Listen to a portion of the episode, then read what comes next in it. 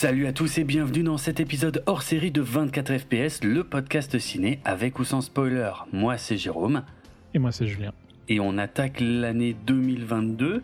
On avait déjà fait The Batman, oui d'accord. Mais on a, on a vu plein d'autres films au début de l'année 2022, euh, notamment euh, The Batman, Licorice Pizza, on en a déjà parlé. Donc, euh, on, en reparlera à la, fin de l'année. Non. Euh, Quand il sera dans le bilan. Non, on a, on a vu d'autres choses dont on a envie de vous parler, même si euh, c'est pas l'épisode le plus enthousiasmant. Non, c'est pas le plus motivant. Hein. hein ouais, c'est clair. On a, on a quand même pas grand chose, grand chose. il y a un film, un sympa et un vraiment excellent. Hmm. Ben moi, il y en a aussi un que j'ai adoré et, et un ou deux que j'ai bien aimé et puis euh, pas mal qui m'ont laissé indifférent et quand même et même quelques-uns dont je me fous royalement tellement enfin voilà bref. Donc voilà.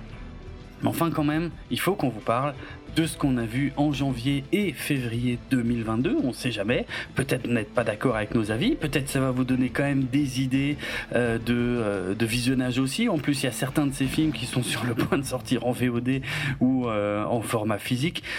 Donc bah voilà du coup on est dans l'actualité plus ou moins.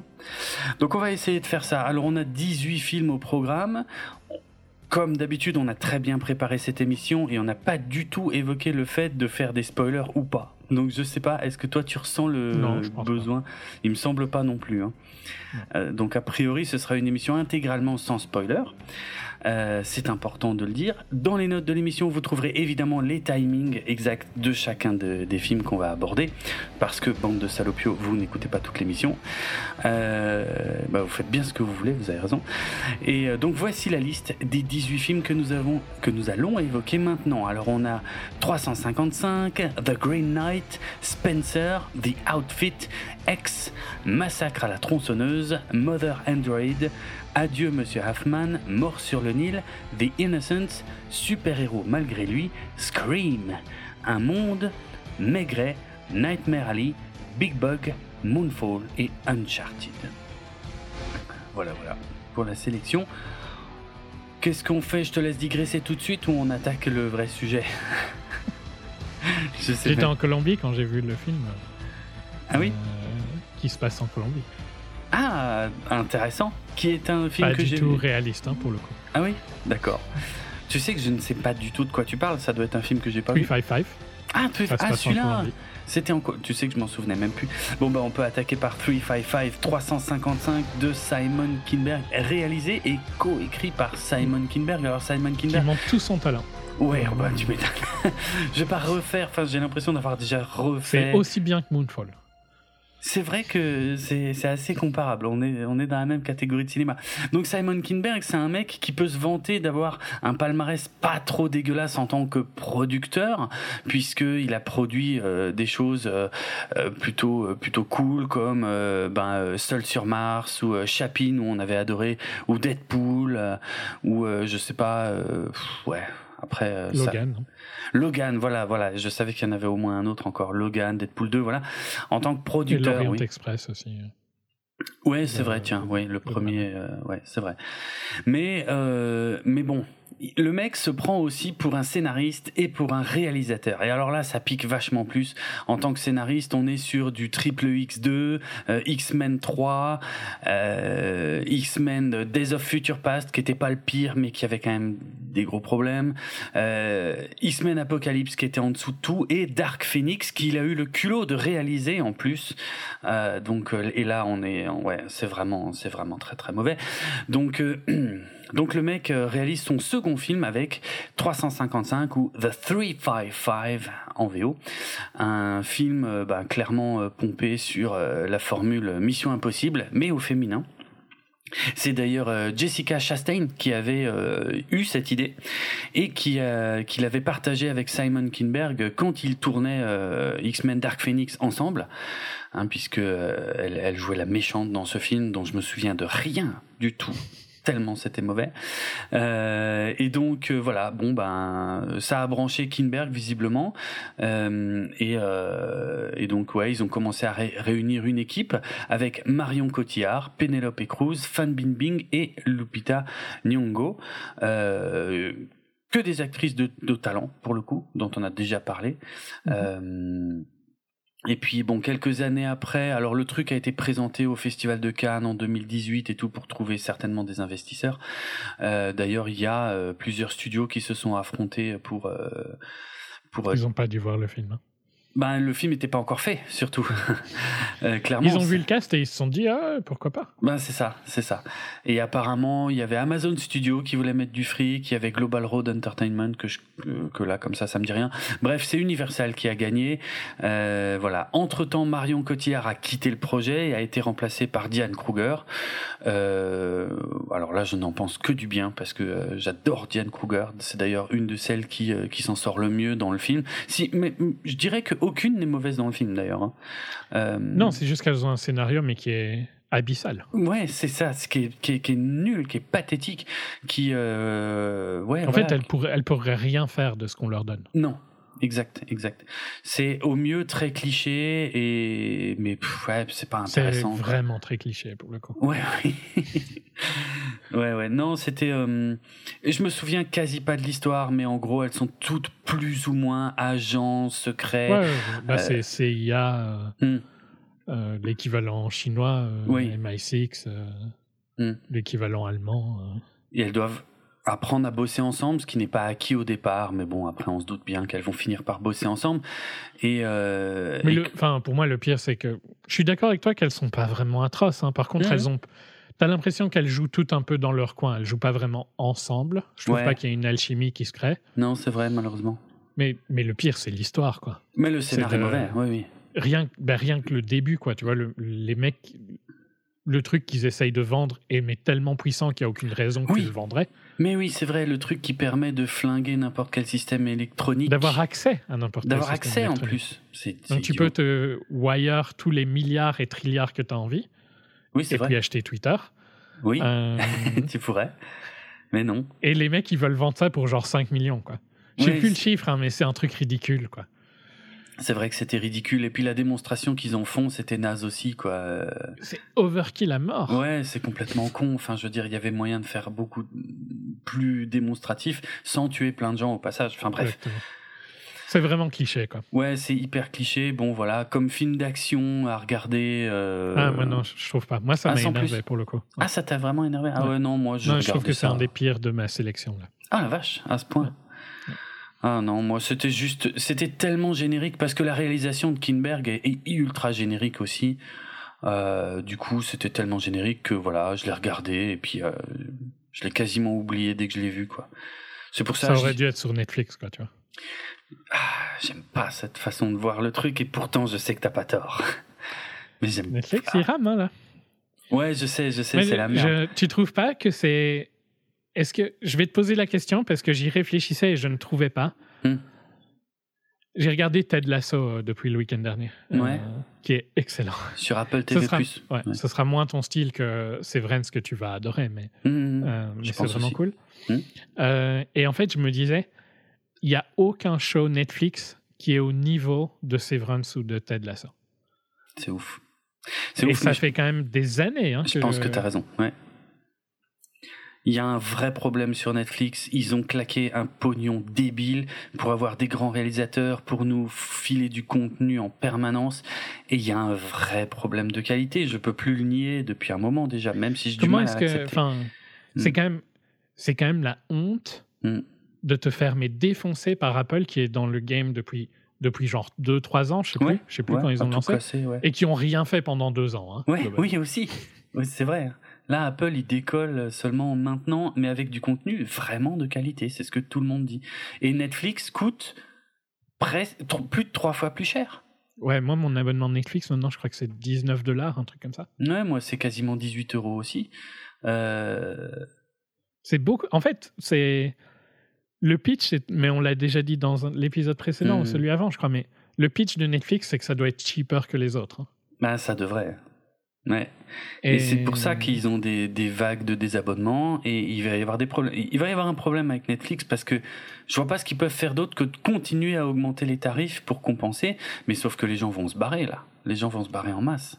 Et en plus, tu sais, que je trouve l'ironie, c'est que les Français euh, et les Belges se plaignent tout le temps du catalogue de Netflix. Oui, oui. Honnêtement, il est pire aux US hein, pour moi. C'est vrai, ça, ça me surprend vachement. Mais non, pourtant, c'est méga logique. Et je trouve qu'il y a un truc que les gens ne pensent pas quand, quand ils disent que ça te surprend. Pourquoi ça te surprend Tout le monde ici a son streaming service? Oui, il y en a plein, Donc, il y a le énormément. contenu qui, euh, le contenu qui appartient à quelqu'un, bah, il est sur leur propre streaming service. Oui, tout le monde sauf Sony, en fait, a un service de streaming. Donc Paramount a son propre truc, euh, Universal a son propre truc, euh, tout le monde sauf Sony. J'ai déjà fait. Ouais. Et donc, euh, Mm. la force de, de Netflix à l'étranger, c'est que vous avez plein de contenus qui appartient à des autres, mais parce qu'ils n'ont pas, genre, il n'y a pas que Peacock, etc. Il n'y a Pas pas. Paramount et Peacock euh, en France, quoi. hein. Paramount et Peacock sont censés arriver dans l'année, mais on n'a pas de date, on n'a pas de plan, on on sait rien. Enfin, moi, pour moi, ça, par contre, ça va être difficile à vendre. Quand même, Oui, je que- pense que ça va rester mineur chez nous. Ça va pas marcher Euh, pareil. Et donc, vous avez le catalogue de plein de séries Mm. anciennes, Oui. ce qui n'est pas le cas ici, quoi. Ah ouais. Ok. Donc, euh, ouais, moi, je. Ça me fait du mal de me dire que je vais me désabonner de Netflix parce que c'est, ouais. on l'a depuis l'ouverture. Ben pareil, et ça me paraît inimaginable de me déconnecter, de me désabonner de Netflix parce que pour moi c'est la base et c'est les autres qui sont du bonus. Et en fait, ben je risque de en fait, revoir je, cette les- je les position. regarde, je le regarde, mais plus jamais. Quoi. Ah oui, Avant que je lance Netflix, je le garde parce que Natalia euh, regarde des trucs dessus et donc Ouais. c'est plus facile euh, de, de le laisser, quoi, tu vois. Mais moi, euh, je regarde Hulu, Paramount et HBO le plus, Ah ouais. et Apple TV euh, récemment. Mm, mm. Et c'est parce que je, Paramount, je regarde Frasier, Hulu, je regarde It's Always Sunny, et euh, HBO, là, je regarde des Peacemaker et des trucs comme ça. Peacemaker est marrant d'ailleurs. Ah, il paraît, ouais. Il faudrait que je regarde. J'ai Euh, plus trop le temps là, je suis pas à jour du tout sur les séries. Euh, Je, je- je peine à être à jour sur les films, alors les séries en ce moment c'est un peu la merde. Mais bon, bref. Ouais. Mais enfin ouais, mais c'est c'est triste. hein. Franchement, c'est triste de la part de Netflix. Mais Oui. c'est c'est ce que pour moi j'ai dit depuis longtemps et je suis pas le seul à l'avoir dit. Hein, je l'ai pas inventé. Euh, je, ne, je ne dis pas que j'avais un secret qu'ils n'ont rien compris. C'est juste Non, non. Tu ne peux tu ne peux pas juste donner euh, de l'argent et ne rien regarder quoi. Ben c'est ça, ça va pas tenir. Et j'ai été longtemps dans le déni, mais là, euh, oui, c'est, c'est, ouais, il y a un vrai problème avec Netflix. Et ils ont pourtant claqué un pognon débile, mais pas Ah, comme il fallait. Ouais. Pas comme il fallait. Ouais. C'est flagrant maintenant. Bref, 355, 355. ça aurait été très juste sur Netflix. Ça ne devrait pas être au ciné. D'ailleurs, c'est une box-office bomb. Et il faudrait commencer à arrêter de donner des trucs à Kinberg parce que. Oui. Est-ce qu'il a déjà fait un succès? Parce que Dark Phoenix, c'est dans le top 10 ou le top 15 des plus gros box-office bombs de tous Oui. les temps. Alors les box-office bombs, c'est euh, les plus gros échecs euh, du box-office, hein, parce que là 355 avec un relativement petit budget estimé entre 40 et 75 millions, il a même pas euh, même pas rapporté 28 millions. Mais non, Kinberg pour moi n'est pas un nom qui fait rêver quoi. Je dirais, je comprends pas. Il a, il s'en est sorti parce qu'il était associé à certains X-Men qui étaient qui étaient bons.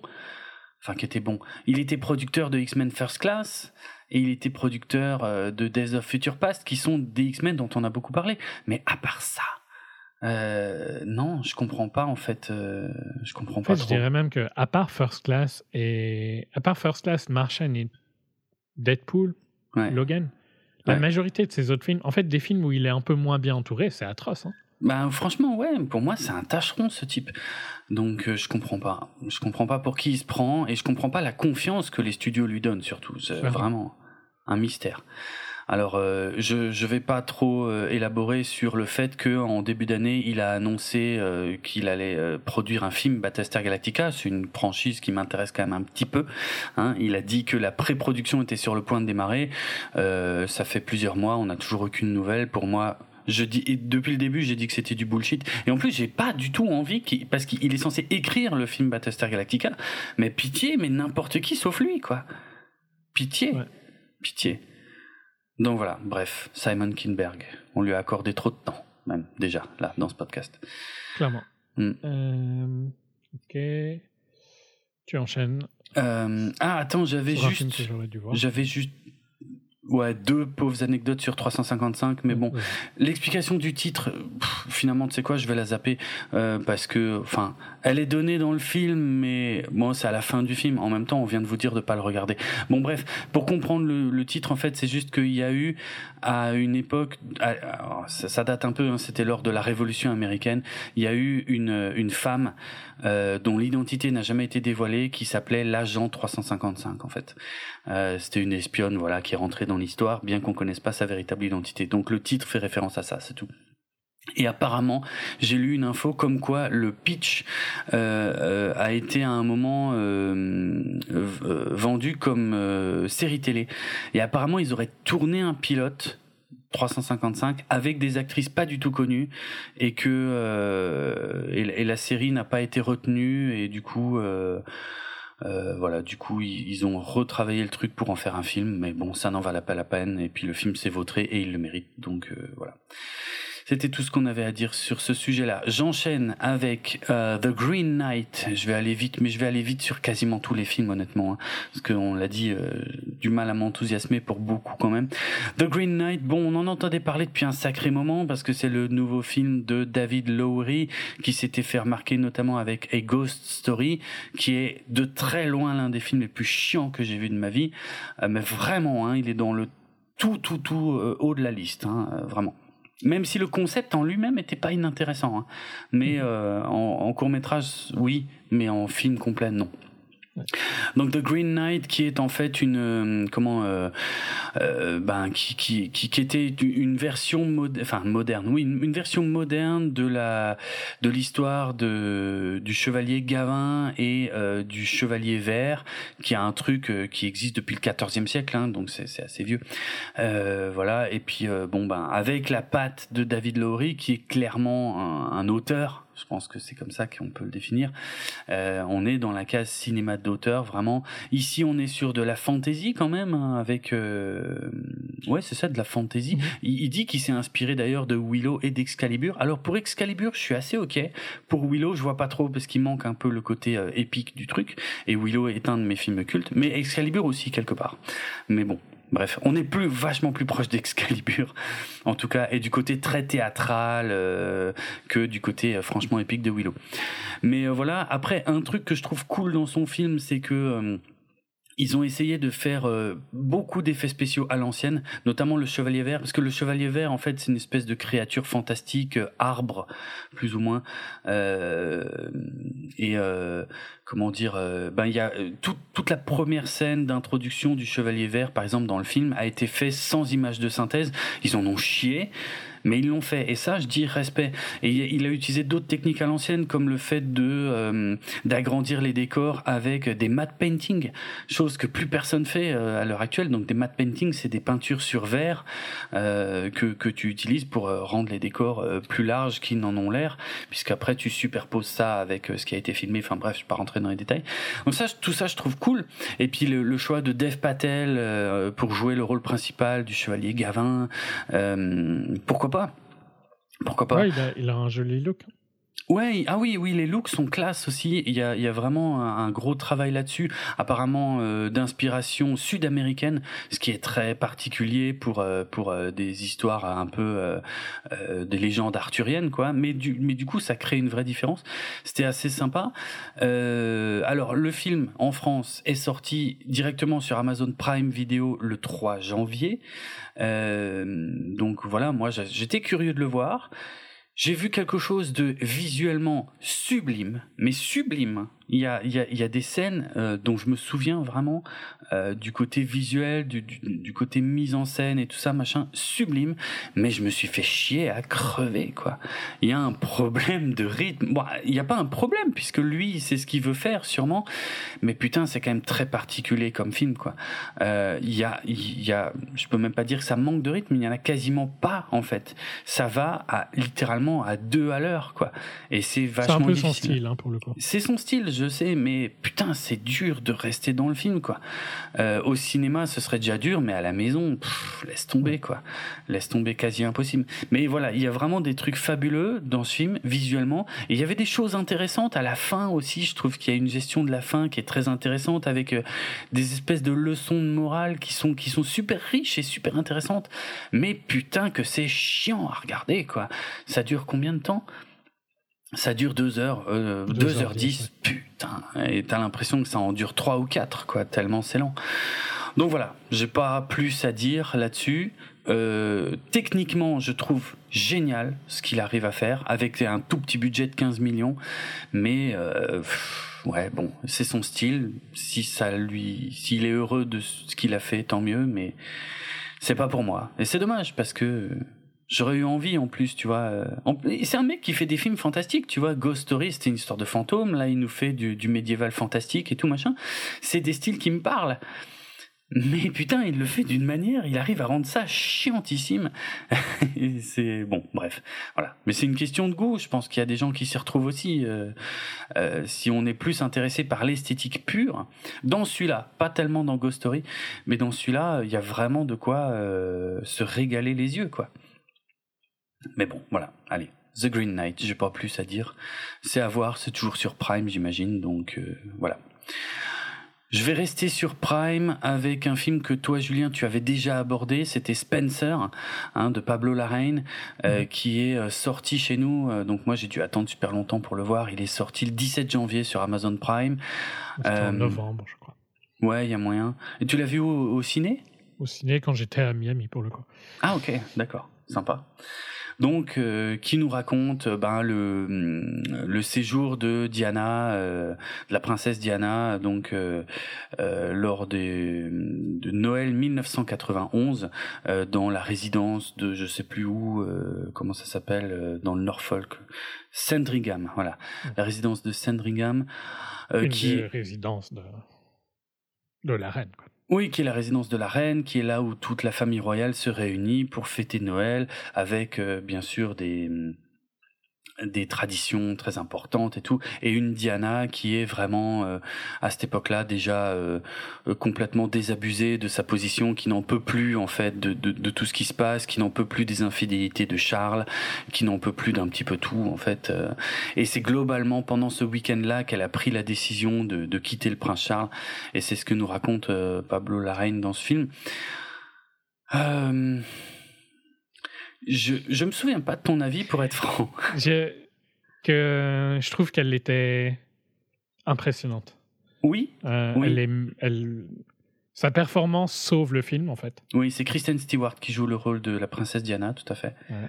Mm. Et par contre, que de un, j'en ai un peu rien à foutre de voir l'histoire. Enfin, je suis ah contre la royauté, forcément. Oui, c'est vrai. Et euh, bon, euh, je n'aime pas vraiment l'idée que pauvre petite Diana, euh, c'était une Spencer à la base, elle savait très bien dans quoi elle rentrait. Euh, elle a peut-être été déçue, mais l'idée de pauvre petite Diana, c'est oublier que elle vient de ce milieu-là déjà à la base, quoi. Un peu quand même, c'est vrai, c'est vrai. Euh, Après, les Spencer, ils étaient, c'était des nobles. C'était des nobles aussi. Oui, oui, tout à fait. et donc, je suis un peu en conflit parce que j'aime pas vraiment ce dont raconte le film. En fait, c'est plutôt que je n'ai pas d'empathie envers, euh, envers eux. Hmm. Euh,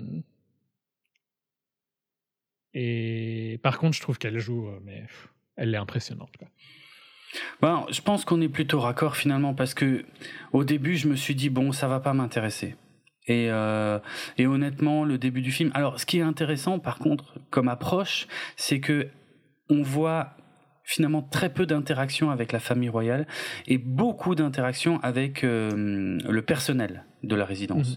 Donc euh, les gens qui font les chambres, les gens qui font à manger, tout ça. Ça c'est intéressant.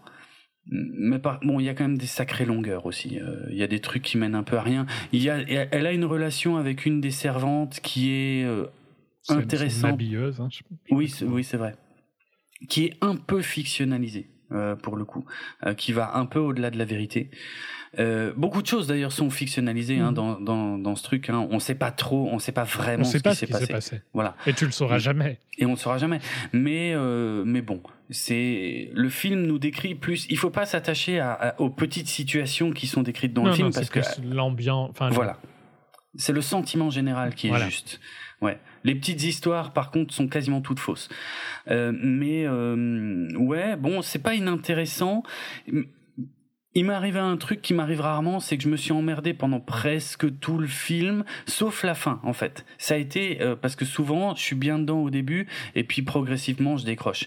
Et là, bon, bah, j'étais qu'à moitié dedans au départ, et en fait, plus ça avançait, et plus j'ai fini par ressentir de l'empathie, euh, bizarrement, pour cette femme qui est vraiment pas à sa place, qui, est, qui n'a vraiment pas envie d'être là, et qui en souffre atrocement. Et, et à la fin, il y a une espèce d'exutoire à la fin, en fait, euh, quand elle prend finalement sa décision, même si elle n'est pas hyper explicite à l'écran, euh, sa prise de décision, c'est plus dans, dans, dans ses actes euh, et dans sa façon d'être qu'on sent qu'elle est passée à autre chose. Et il y a eu, j'étais heureux pour elle, en fait, tu vois. Et c'est bizarre, hein. donc ça a marché, mais il m'a fallu longtemps pour rentrer dedans. Euh, et le film dure quasi deux heures et je pense que je me suis bien fait chier pendant pas loin d'une heure et demie, quoi. Donc c'est quand même pas ultra positif comme avis euh, au final, quoi. Et c'est à peu près tout ce que j'ai à dire. Je pense que j'ai plus apprécié sur le principe. Je trouve que c'est un bon film. Je trouve qu'il réalise bien. C'est quand même relativement beau. Ouais. Il y a des séquences qui sont impressionnantes. Il, y a- il fait des parallèles avec Anne Boylan qui Oui. sont intéressants. Mm. Euh, tout ça, j'aime bien. Je trouve que visuellement, c'est beau. Moi, mon problème est plus sur le fait que je n'ai pas envie d'avoir d'empathie avec ces gens-là. Ouais, je comprends. Donc, euh, voilà. Euh, mais d'un point de vue, ouais, sa performance, par contre, bah, elle- elle- enfin, moi, à chaque fois, je trouve qu'elle est impressionnante dans quasiment tous ses films. Quoi. Ouais, c'est vrai. C'est vrai. Elle est top. Euh, ok. Autre Je chose pense Spencer? Non, moi c'est bon, j'ai fini. Je pense que c'est à toi avec The Outfit, qui est un film qui n'a pas de date de sortie en France. Donc, The Outfit, euh, réalisé par Graham Moore, qui est, c'est son premier film, euh, et écrit par euh, Jonathan McLean et Moore. Euh, on est dans le Chicago des années 50, donc en- quand c'était très fortement contrôlé par la mafia. Et on suit Mark Rylance, qui est, qui est, ça fait toujours plaisir de voir Mark, Mark Rylance, je trouve. Ouais, je l'adore. Et en plus, c'est son rôle principal, qui, euh, qui interprète un cutter. Et donc, un cutter, c'est pas un. Enfin, c'est peut-être tailleur en français, mais c'est différent d'un tailor en anglais. C'est celui qui coupe euh, les. qui coupe le costume. Donc, euh, c'est pas celui qui réajuste le costume, c'est celui qui coupe le. Hmm. euh, fabrique en français, que je ne trouve plus. Ah, le, le tissu. Le tissu, ouais. Oui. Pour en faire le costume, quoi. Ok. Donc, euh, ça s'appelle un cutter. C'est relativement rare de nos jours parce que la majorité, euh, il y a quasiment plus de costumes qui sont purement Hmm. bespoke, à part sur Seville Row et, et en- à Milan et des trucs comme ça. Oui. Euh, et donc, voilà, il interprète un cutter et son, son magasin est utilisé par la mafia comme pour faire des, des dead drops. Quoi. Donc, ils déposent des trucs, ils, re- ils viennent chercher de l'argent, etc. quoi. Ok. Euh, et euh, une nuit, euh, il se passe un truc, et donc forcément, on va rentrer dans un globalement un huis clos qui va se passer en permanence dans son atelier. Mm. Et, et on voit tout le talent de, de Rylance. on découvre des aspects. Je vais pas spoiler parce que ça rentrerait trop vite dans des spoilers qui, seraient dérangeants. Mm. Mais donc globalement, on va être dans un huis clos où euh, bah, il se passe quelque chose, il y a des, des mafieux dans son atelier, il y a lui, et il va essayer de, de s'en sortir. Quoi. Euh, et on va découvrir euh, plein d'aspects de, de sa vie. Et franchement, c'est c'est un tout petit film Hmm. euh, qui, à mon avis, sortira jamais au ciné en France. hein. Ah ouais. mais Possible. vraiment, vraiment bon. Euh, Ok. Rylance est excellent. Euh, donc, euh, ouais. si vous avez la chance quand il est en VOD, je le Hmm. conseille. Ça marche. Euh, un, Ça bon, marche.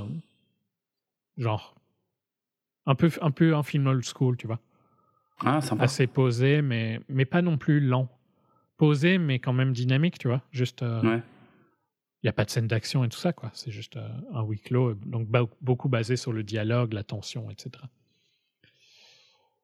Ok, je vérifie quand même s'il est pas dispo euh, autrement parce que je regarde toujours les dates de sortie ciné, mais je vais essayer de surveiller tout ce qui est VOD aussi. Non, mais là il y a vraiment rien, il y a pas de date, il y a rien. Ok, bon bah. Par contre, il est en idée. streaming aux US, donc il doit être trouvable. hein. Sinon- Ah, c'est pas bien. Non, c'est pas bien. faut faire ça qu'avec euh, genre euh, Jurassic Park ou Fantastic Beast. oh putain. Jurassic World, pardon. Ne parlons. Oui, oui, je. On va pas rentrer sur ces sujets-là maintenant, même si je, je sais pourquoi tu dis ça, mais on sera amené à en reparler de toute façon. Euh, ok, ok, The Outfit. Donc ça a l'air intéressant. Je te laisse Ouais, enchaîner avec un, ta nouvelle spécialité dans ce podcast, les films d'horreur. Et les films Ah oui. d'horreur particulièrement bourrins. Euh, Oui. Peut-être pas. Peut-être que je Non, me non. trompe. Non, non. Euh... Je sais pas si bourrin c'est le mot que j'aurais choisi. Par contre, euh, Je sais pas. J'ai vu que l'affiche, moi. euh, ouais. Par contre, probablement le plus dérangeant, mais pas d'un point de vue euh, purement gore ou quoi, même s'il y a des trucs bien gore, Hmm. mais il y a des choses qui se passent dans ce film où tu vas, qui va, qui va te déranger, même toi. Ok, intéressant. Tu peux nous Euh, le pitcher? donc, ouais, ouais. Donc, euh, X de Ty West,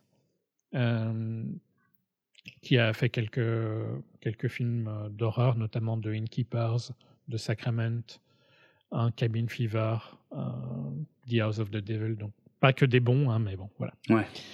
Euh, et donc, de Ty West, et euh, il a tout fait. Il l'a écrit, il l'a réalisé, il l'a produit. Ok. Euh, et il l'a monté. Et euh, distribué par euh, A24.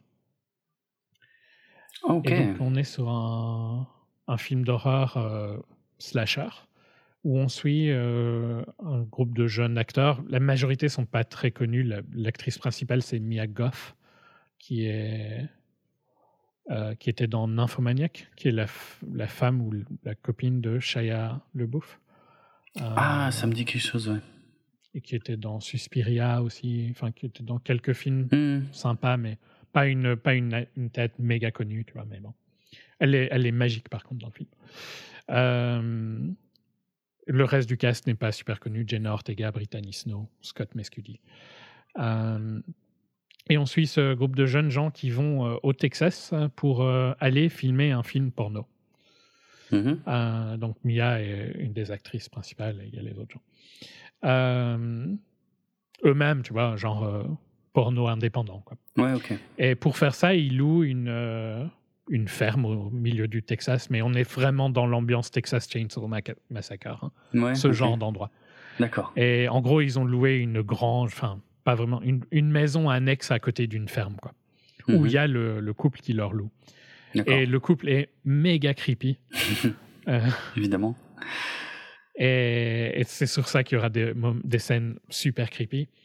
Et en fait, bah, tu, bon, c'est un film, c'est un film slasher, donc euh, un il va film se passer des ouais. choses. euh, Ça va mal tourner, voilà, forcément. ça va mal Mm. tourner Mm. euh, pour plein de gens et de manière vraiment vraiment bizarre, mais ça marche super bien. Ouais. Dans ce genre de film slasher à la Texas Chainsaw, Ouais. c'est rempli d'hommages à Texas Chainsaw, hein, justement. Euh, dans ce film slasher comme ça, c'est vraiment excellent. J'ai passé un super bon moment. C'est clairement pas pour tout le monde, hein, parce que c'est vraiment, c'est vraiment adulte, adulte, quoi, pour le coup. Ah ouais? Ok. Euh, mais les acteurs fonctionnent bien. T'as pas l'impression qu'ils font des choix complètement débiles comme dans un slasher tu vois, Ah. il y a longtemps? Pas mal. Mm. Euh, Il y en a qui font des choix débiles, mais que tu pourrais te dire que tu ferais le même, tu vois? Genre, c'est facile de regarder de, de l'extérieur, mais ils font pas des choix débiles comme dans Texas Chainsaw Massacre, dont on va parler juste après. Ouais, ouais. Ils font des choix que si tu réfléchissais pas sur le moment, oui, c'est peut-être le choix que tu aurais fait, tu vois. D'accord. Donc, il n'y a rien qui, qui me sort du film dans leur choix. Par peut-être un, mais c'est même pas encore vraiment choquant. Hmm. Euh, et par contre, euh, ben ouais, ça, les interprétations sont top. L'ambiance est, est sale, tu vois. Genre sale et chaude. Euh, ok.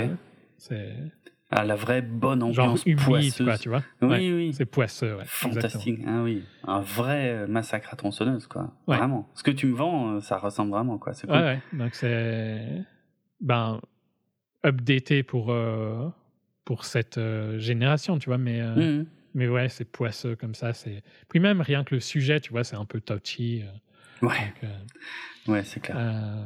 Et et il y a des moments, je ne peux pas, je ne peux pas les dire, mais il y a des trucs, il y a des performances qui sont impressionnantes de Mia. ok. Euh, mais je n'ai pas envie de dire, je n'ai pas envie de dire parce que ce serait un spoiler qui est surprenant et que tu vois pas forcément. Donc, euh, Mhm. Non, mais tant mieux. euh, je suis là. euh, alors, je crois que j'en ai déjà entendu parler un peu sur les réseaux sociaux, des trucs comme ça. Mais là, tu me rends vraiment très, très, très curieux. J'ai envie de le voir à fond. Euh, je vais être franc. euh, tu me le vends bien. Il a pas de date de sortie en France pour l'instant. Pas de date, pas de plateforme. J'en sais rien. Est-ce qu'il sort au ciné ou pas Aucune idée. Euh, mais j'ai vraiment envie de le voir. Hmm. Et il a filmé un préquel au même moment qu'il a filmé ça, En même temps? Ouais. Ok. Pas avec con. le même. ouais. Ils les ont filmés en back-to-back. quoi. Ah putain, c'est ça c'est original. Intéressant. Mais ne lis pas euh, à quel sujet est le préquel parce que c'est bah un non. spoil sur le film. Ouais, j'imagine. Ok, ouais, ouais, non, non, j'imagine. Non, non, mais je, ok. Ben merci. X, donc Ouais, ça, vraiment, vraiment bon. Bah, comme euh, quasiment tous les A24 euh, cette année hein, pour le moment. Ah oui, c'est vrai. Ta... nouvelle boîte de prod favorite. Bah, ça fait longtemps qu'ils font des trucs fous, hein, mais Mhm. cette année, j'en ai pas encore vu un seul que j'ai pas aimé. Ok. C'est déjà pas mal. Quoi. Ouais, c'est clair. Pas mal. Euh, Ok, pour X, qui sortira probablement sous un autre titre en France. hein. Ça, je suis à peu près, ça, je mets ma main à couper que ce sera un autre titre. Mais en tout cas, si vous entendez parler d'une histoire qui ressemble à Massacre à tronçonneuse, mais sur fond de tournage de films euh, euh, porno amateurs, euh, ben, il y a moyen que ce soit ça, et, et ça a l'air cool. Moi, j'ai vraiment envie de le voir, là. Non, Ok. vraiment bien. Cool. Parce que je suis en manque de bons massacres à la tronçonneuse. Si tu me permets, on va enchaîner comme ça. Ouais. Euh, Il est sorti de nulle part. Hein. Enfin, je sais pas si toi tu savais qu'il sortait ou pas, mais moi je l'ai vu random. euh, Lequel? Le Texas Chainsaw? Ouais. Oui, oui. Je, honnêtement, j'étais pas trop. Je crois pas que j'étais au courant. Euh, ouais, je crois pas que j'étais au courant. Après, il y a ça s'est fait assez rapidement. Hein. Ça s'est fait assez rapidement euh, parce qu'il y a eu plein de problèmes sur euh, sur les droits de Massacre à tronçonneuse. Globalement, les derniers films en date ont été à chaque fois faits par d'autres studios qui ont perdu les droits euh, parce qu'ils ont mis trop longtemps à les sortir et tout ça machin. C'était un beau bordel. Je vais pas revenir ici sur toute la saga Massacre à tronçonneuse. Euh, je l'aurais fait en temps normal. Mais euh, pour euh, le grand soulagement de Julien, j'ai eu l'occasion il y a quelques jours d'enregistrer, ça été annoncé publiquement, donc je peux le dire, d'enregistrer justement une émission avec VHS et Canapé, où on a passé en revue tous les films de euh, la saga Massacre à tronçonneuse, qui sont quasiment tous mauvais, mais qui ont la chance d'avoir comme point de départ un film culte, absolument fascinant, qui reste, et je l'ai déjà dit ça par contre, je l'ai déjà dit dans 24 FPS, qui reste mon film d'horreur préféré de tous les temps. Dans euh, VHS et Canapé, vous découvrirez exactement dans quelles conditions j'ai découvert ce film quand j'étais euh, gamin, clairement. J'étais trop jeune pour le voir. J'avais 12-13 ans à tout casser. Ça m'a marqué à vie d'une façon que je pensais pas qu'un film pouvait me marquer. Et ça reste pour moi un, vraiment un, un- une étape dans le cinéma d'horreur. C'est pas pour rien si on considère qu'il est à l'origine de plein de codes du slasher parce que c'est vrai. Euh, et euh, il y a plein de choses qui, enfin, dont on pourrait même pas se rendre compte parce que quand on le regarde aujourd'hui, c'est comme un film de 74, il a vieilli visuellement un peu, euh, mais on se rend pas compte à quel point le génie de Toby Hooper est, est absolument incroyable dans le montage, dans le choix des acteurs, dans les conditions de tournage même parce que c'est un film qui s'est fait dans des conditions absolument cauchemardesques pour ses interprètes. Là, je suis vraiment en train de vous vendre le fait d'aller écouter VHS et Canapé parce qu'on a discuté de tout ça. Il y a eu plein d'autres films derrière, quasiment tous à chier. Euh, mais, euh, mais je trouve que c'est une saga fascinante et super importante pour moi. Donc, Et lui-même n'a jamais vraiment Non. refait quelque chose. euh. C'est vrai, même Toby Hooper n'a jamais, euh, n'a jamais vraiment capitalisé, n'a jamais pu remontrer euh, le talent qu'il a eu, le, le- le génie même. Moi, j'ai pas peur de Mhm. dire le génie ouais, qu'il a eu sur le premier. Mais par contre, Mm. voilà, c'est. c'est- Tout s'est bien passé. Enfin, tout ne s'est pas bien passé sur le tournage, mais. Non, euh, mais pas. tout a été aligné pour en faire un chef-d'œuvre. hein, je suis d'accord que Ouais. c'est un chef-d'œuvre. ouais, ouais, tout à fait. Mais par contre, je pense pas spécialement que ça vient juste de lui. Hein. Euh, Je pense que non, non, plus, euh, ah bah non. Comme souvent, c'est un alignement de planètes aussi, tu vois. Ouais. C'est, du lieu. Tout s'est aligné pour ça, quoi. C'est ça, ça, marche parfaitement. Ah ouais, des lieux de tournage, des, des interprètes, euh, et Qui de l'équipe quasiment technique. tous des amateurs euh, Oui. qu'il a pris euh, random. Ouais, c'est ça, c'est ça. Donc euh, non, non, il y a une part de de hasard ou de coïncidence, mais quand même, il faut. il- moi, je dis, il faut quand même avoir un certain talent pour être le chef d'orchestre, pour réussir à tirer quelque chose de toutes ces coïncidences, en fait. Ouais, c'est juste qu'il n'a pas pu répéter ça euh, dans aucun ça. de ses films suivants. C'est ça, c'est ça. Mais bon. Bref, euh, donc voilà, mais donc euh, franchise avec un statut très particulier en général et aussi pour moi. Donc effectivement, avec euh, ces dernières années, euh, bon, il y a eu un reboot qui avait euh, au début des années 2000, qui avait fait beaucoup de bruit euh, et qui était très réussi pour le coup. C'est fait partie des rares films de la franchise qui qui étaient franchement réussis. Mais euh, derrière, euh, depuis, euh, c'est un peu, ça rame quoi. hein. Je veux dire, entre des films, des préquels complètement ratés. euh, d'autres préquels qui n'étaient plus dans la même continuité, euh, euh, qui étaient euh, pas forcément ratés mais à côté de la plaque, ou encore des suites qui elles aussi étaient un peu bizarres. bref, bon, encore une fois, écoutez VHS et Canapé, l'émission devrait plus trop tarder à sortir. Et on a vraiment détaillé tout ça euh, vraiment on est allé euh, voilà c'était une super émission à faire. Je suis très content d'avoir enregistré avec eux. C'était presque un honneur pour moi honnêtement. Mais bref donc et là on a ce film qui sort de nulle part euh, effectivement et, qui a déjà connu en plus des problèmes. C'est-à-dire que à la base c'est deux frères qui ont été engagés pour le faire Ryan et Andy Tohill ils ont commencé à tourner le film euh, une semaine de tournage je crois un truc comme ça et puis la production a regardé les rushs ils ont détesté et ils ont viré les deux réals sur le champ Ok, c'est quand même pas bon signe du tout. Du coup, ils ont engagé J'ai à la mal place. imaginer que c'était pire que ce qu'on a eu. Mais. Ben moi aussi, pour être franc, moi aussi. Et à la place, ils ont engagé David Blue Garcia, qui sort de je ne sais où parce que il n'a pas de Wikipédia. n'existe pas. en- voilà. Donc ce n'est pas une vraie personne. Euh, non, mais je sais pas d'où sort ce mec, mais peut-être qu'il a du talent, j'en sais rien. Il je a, sais pas des- il a un Emmy en tout cas. Ah oui? Ouais. Ok. Ah donc il a, ok, il a. Il a Il a fait, un la- autre film avant, mais il a fait surtout pas mal de photos. Ah, de... il était directeur photo? Ouais. Ah d'accord. Ok, ok. Bon, pourquoi il a pas de fiche wiki, c'est con. Bon, bref, on s'en fout. Euh, Et donc le le film a été complètement repris de zéro. Euh, alors je sais pas s'il a été même réécrit entre temps, mais en tout cas le tournage a été repris de zéro. Ils ont rien gardé. Euh, et puis oui, euh, alors ce qui s'est passé, c'est qu'il y a eu des projections test que le public test a détesté et que le studio s'est dégonflé euh, et que finalement euh, c'est Legendary hein, Legendary Pictures qui avait récupéré la franchise la massacre à tronçonneuse et ben ils se sont dégonflés et euh, ils l'ont revendu à Netflix en disant ouais bon ben allez le Netflix de toute façon c'est la poubelle et moi ça me ça me met en colère non mais c'est Oui, vrai c'est je- clairement ça. et- mais oui mais putain ça me gonfle je paye je paye presque 20 balles par mois pour, euh, Pour que voir je dise de la poubelle. Ouais pour voir les films que les studios veulent pas sortir au ciné Qu'ils Euh, ont honte, tu vois, et qu'ils se disent, oh merde, c'est bon. quoi. Hum, hum. et Puis ça on va récupérer 5 millions histoire de dire, quoi.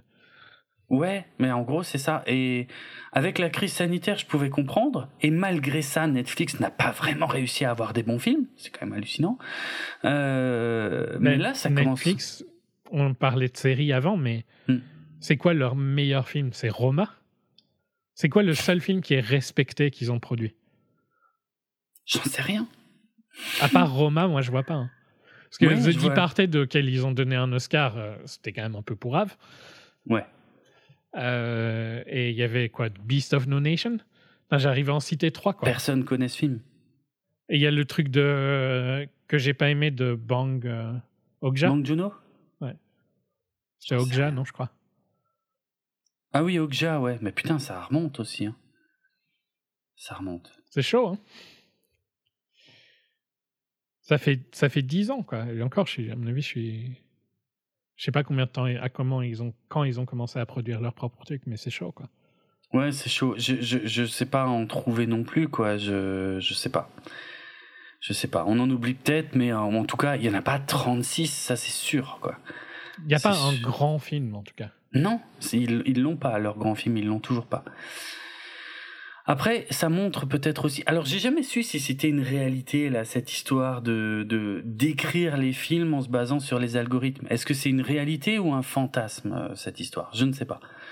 Mais euh, je pense qu'ils ont essayé un peu quand même, peut-être, avec des trucs comme Red Notice notamment. Hein. Euh, tu l'avais vu Red Notice? Je sais plus. Je crois pas. C'était pas atroce, hein, mais c'est non, c'était pas, pas, un atroce. Bon film, quoi mais c'était voilà, euh, c'était vraiment du divertissement consommable.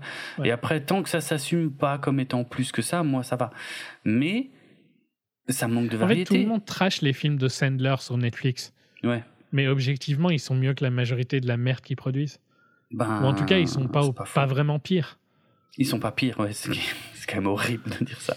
Mais oui, oui, non, c'est vrai, le contrat d'Adam Sandler. Bon, on en parle beaucoup moins ici qu'aux US, hein, honnêtement, du contrat d'Adam Sandler avec Netflix. Hein. Mais euh, ouais. Là, il est dans un renouveau de sa carrière, je pense. Après, moi, j'ai toujours trouvé que c'était un excellent acteur, hein, mais. Euh, mmh, mmh. moi aussi, j'aime bien, j'aime beaucoup. Euh, je pense que il a un prochain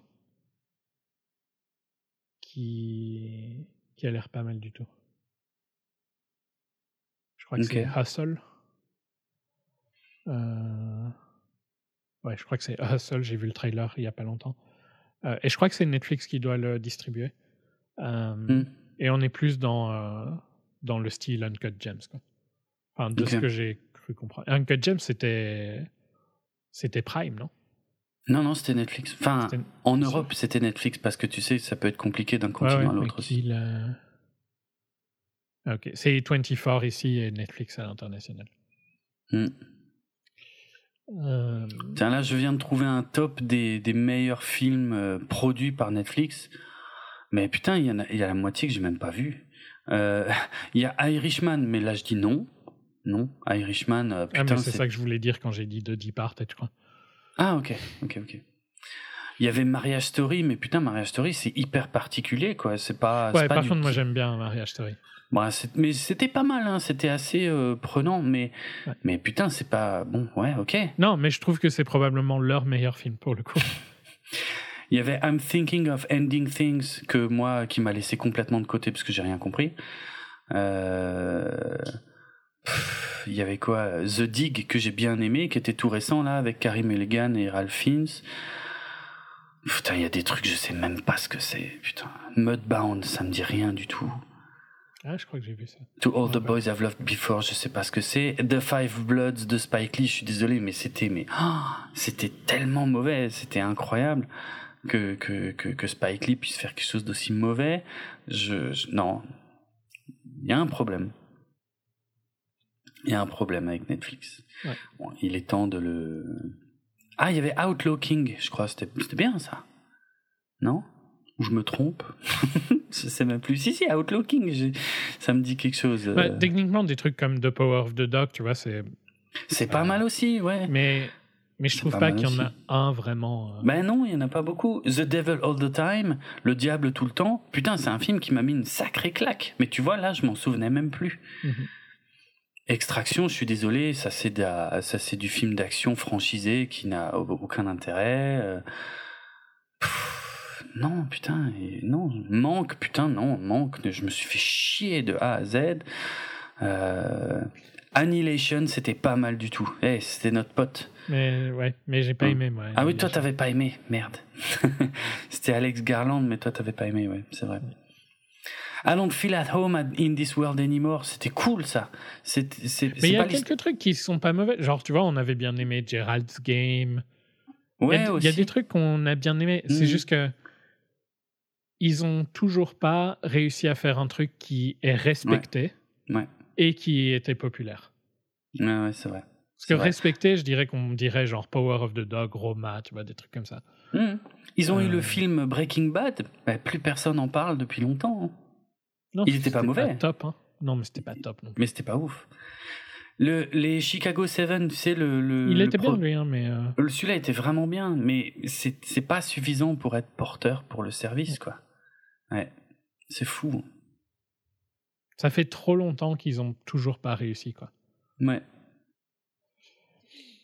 C'est clair. Bref, bon, c'est le procès Netflix. Mais ça va revenir, je pense, On de va plus en perdre plus. notre euh, sponsoring, hein, je pense. Oui. Arrête, les gens vont croire qu'on en a.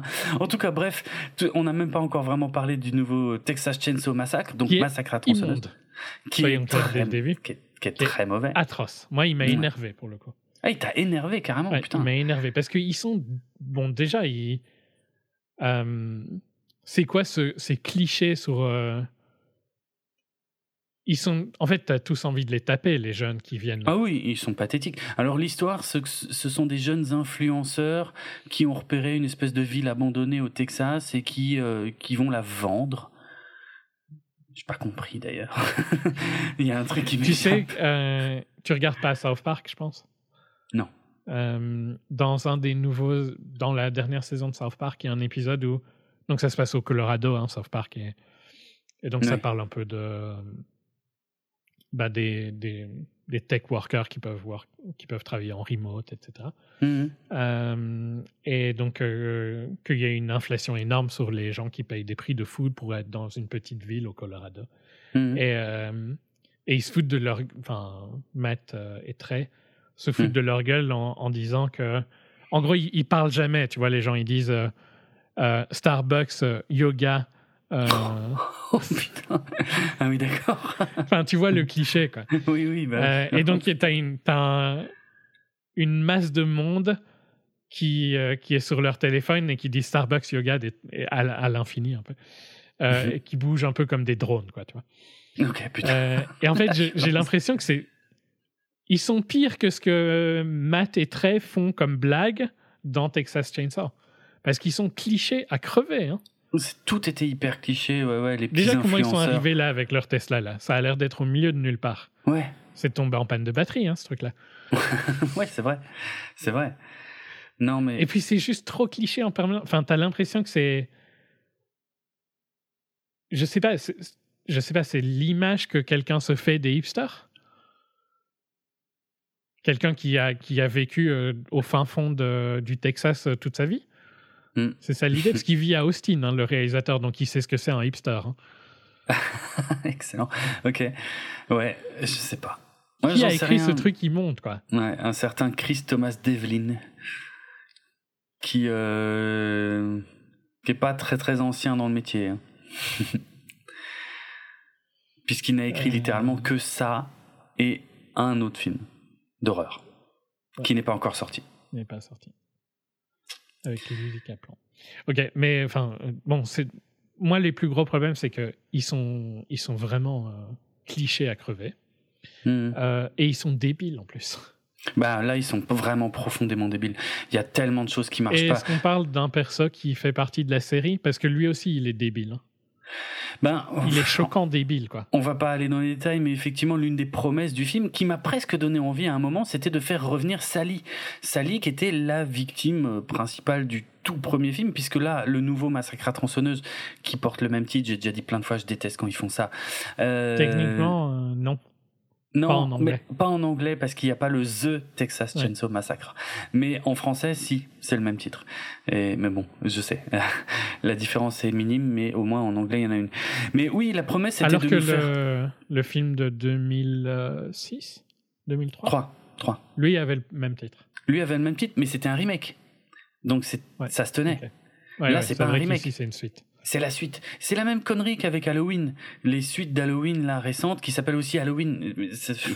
Mettez quelque chose derrière. Je comprends. Enfin bref, j'ai déjà parlé de ça. Mais, Mais oui. Sally, sans dire ce qui lui arrive, Hmm. Non, mais c'est. ça t'a pas honteux. énervé? Genre, c'est quoi ce perso débile à crever Mais c'était nul à chier. Mais en fait, mais vraiment, mais là, là, j'étais, j'avoue, j'étais furieux. Le reste du film était juste consternant. Mais là, oui, son T'as passé toute ta vie Sally- pour ça? Oui, c'était nul à chier. Nul à chier. Vraiment. Je Et comprends il y a pas. une scène, il y a une Hmm. scène qui est pour le coup euh, fidèle au titre, je vais le dire comme ça. Je suis entièrement d'accord. Mais C'est vrai. c'est la première fois de la série. Mais par c'est la première fois ils de sont toute la tous- saga. complètement débile dans cette scène Oui. aussi. Hein. Oui, oui, oui, oui, c'est vrai. C'est vrai. Oui, oui, c'est la première fois finalement en neuf films qu'on voit vraiment un massacre à la tronçonneuse. C'est vrai, c'est dans ce film-là.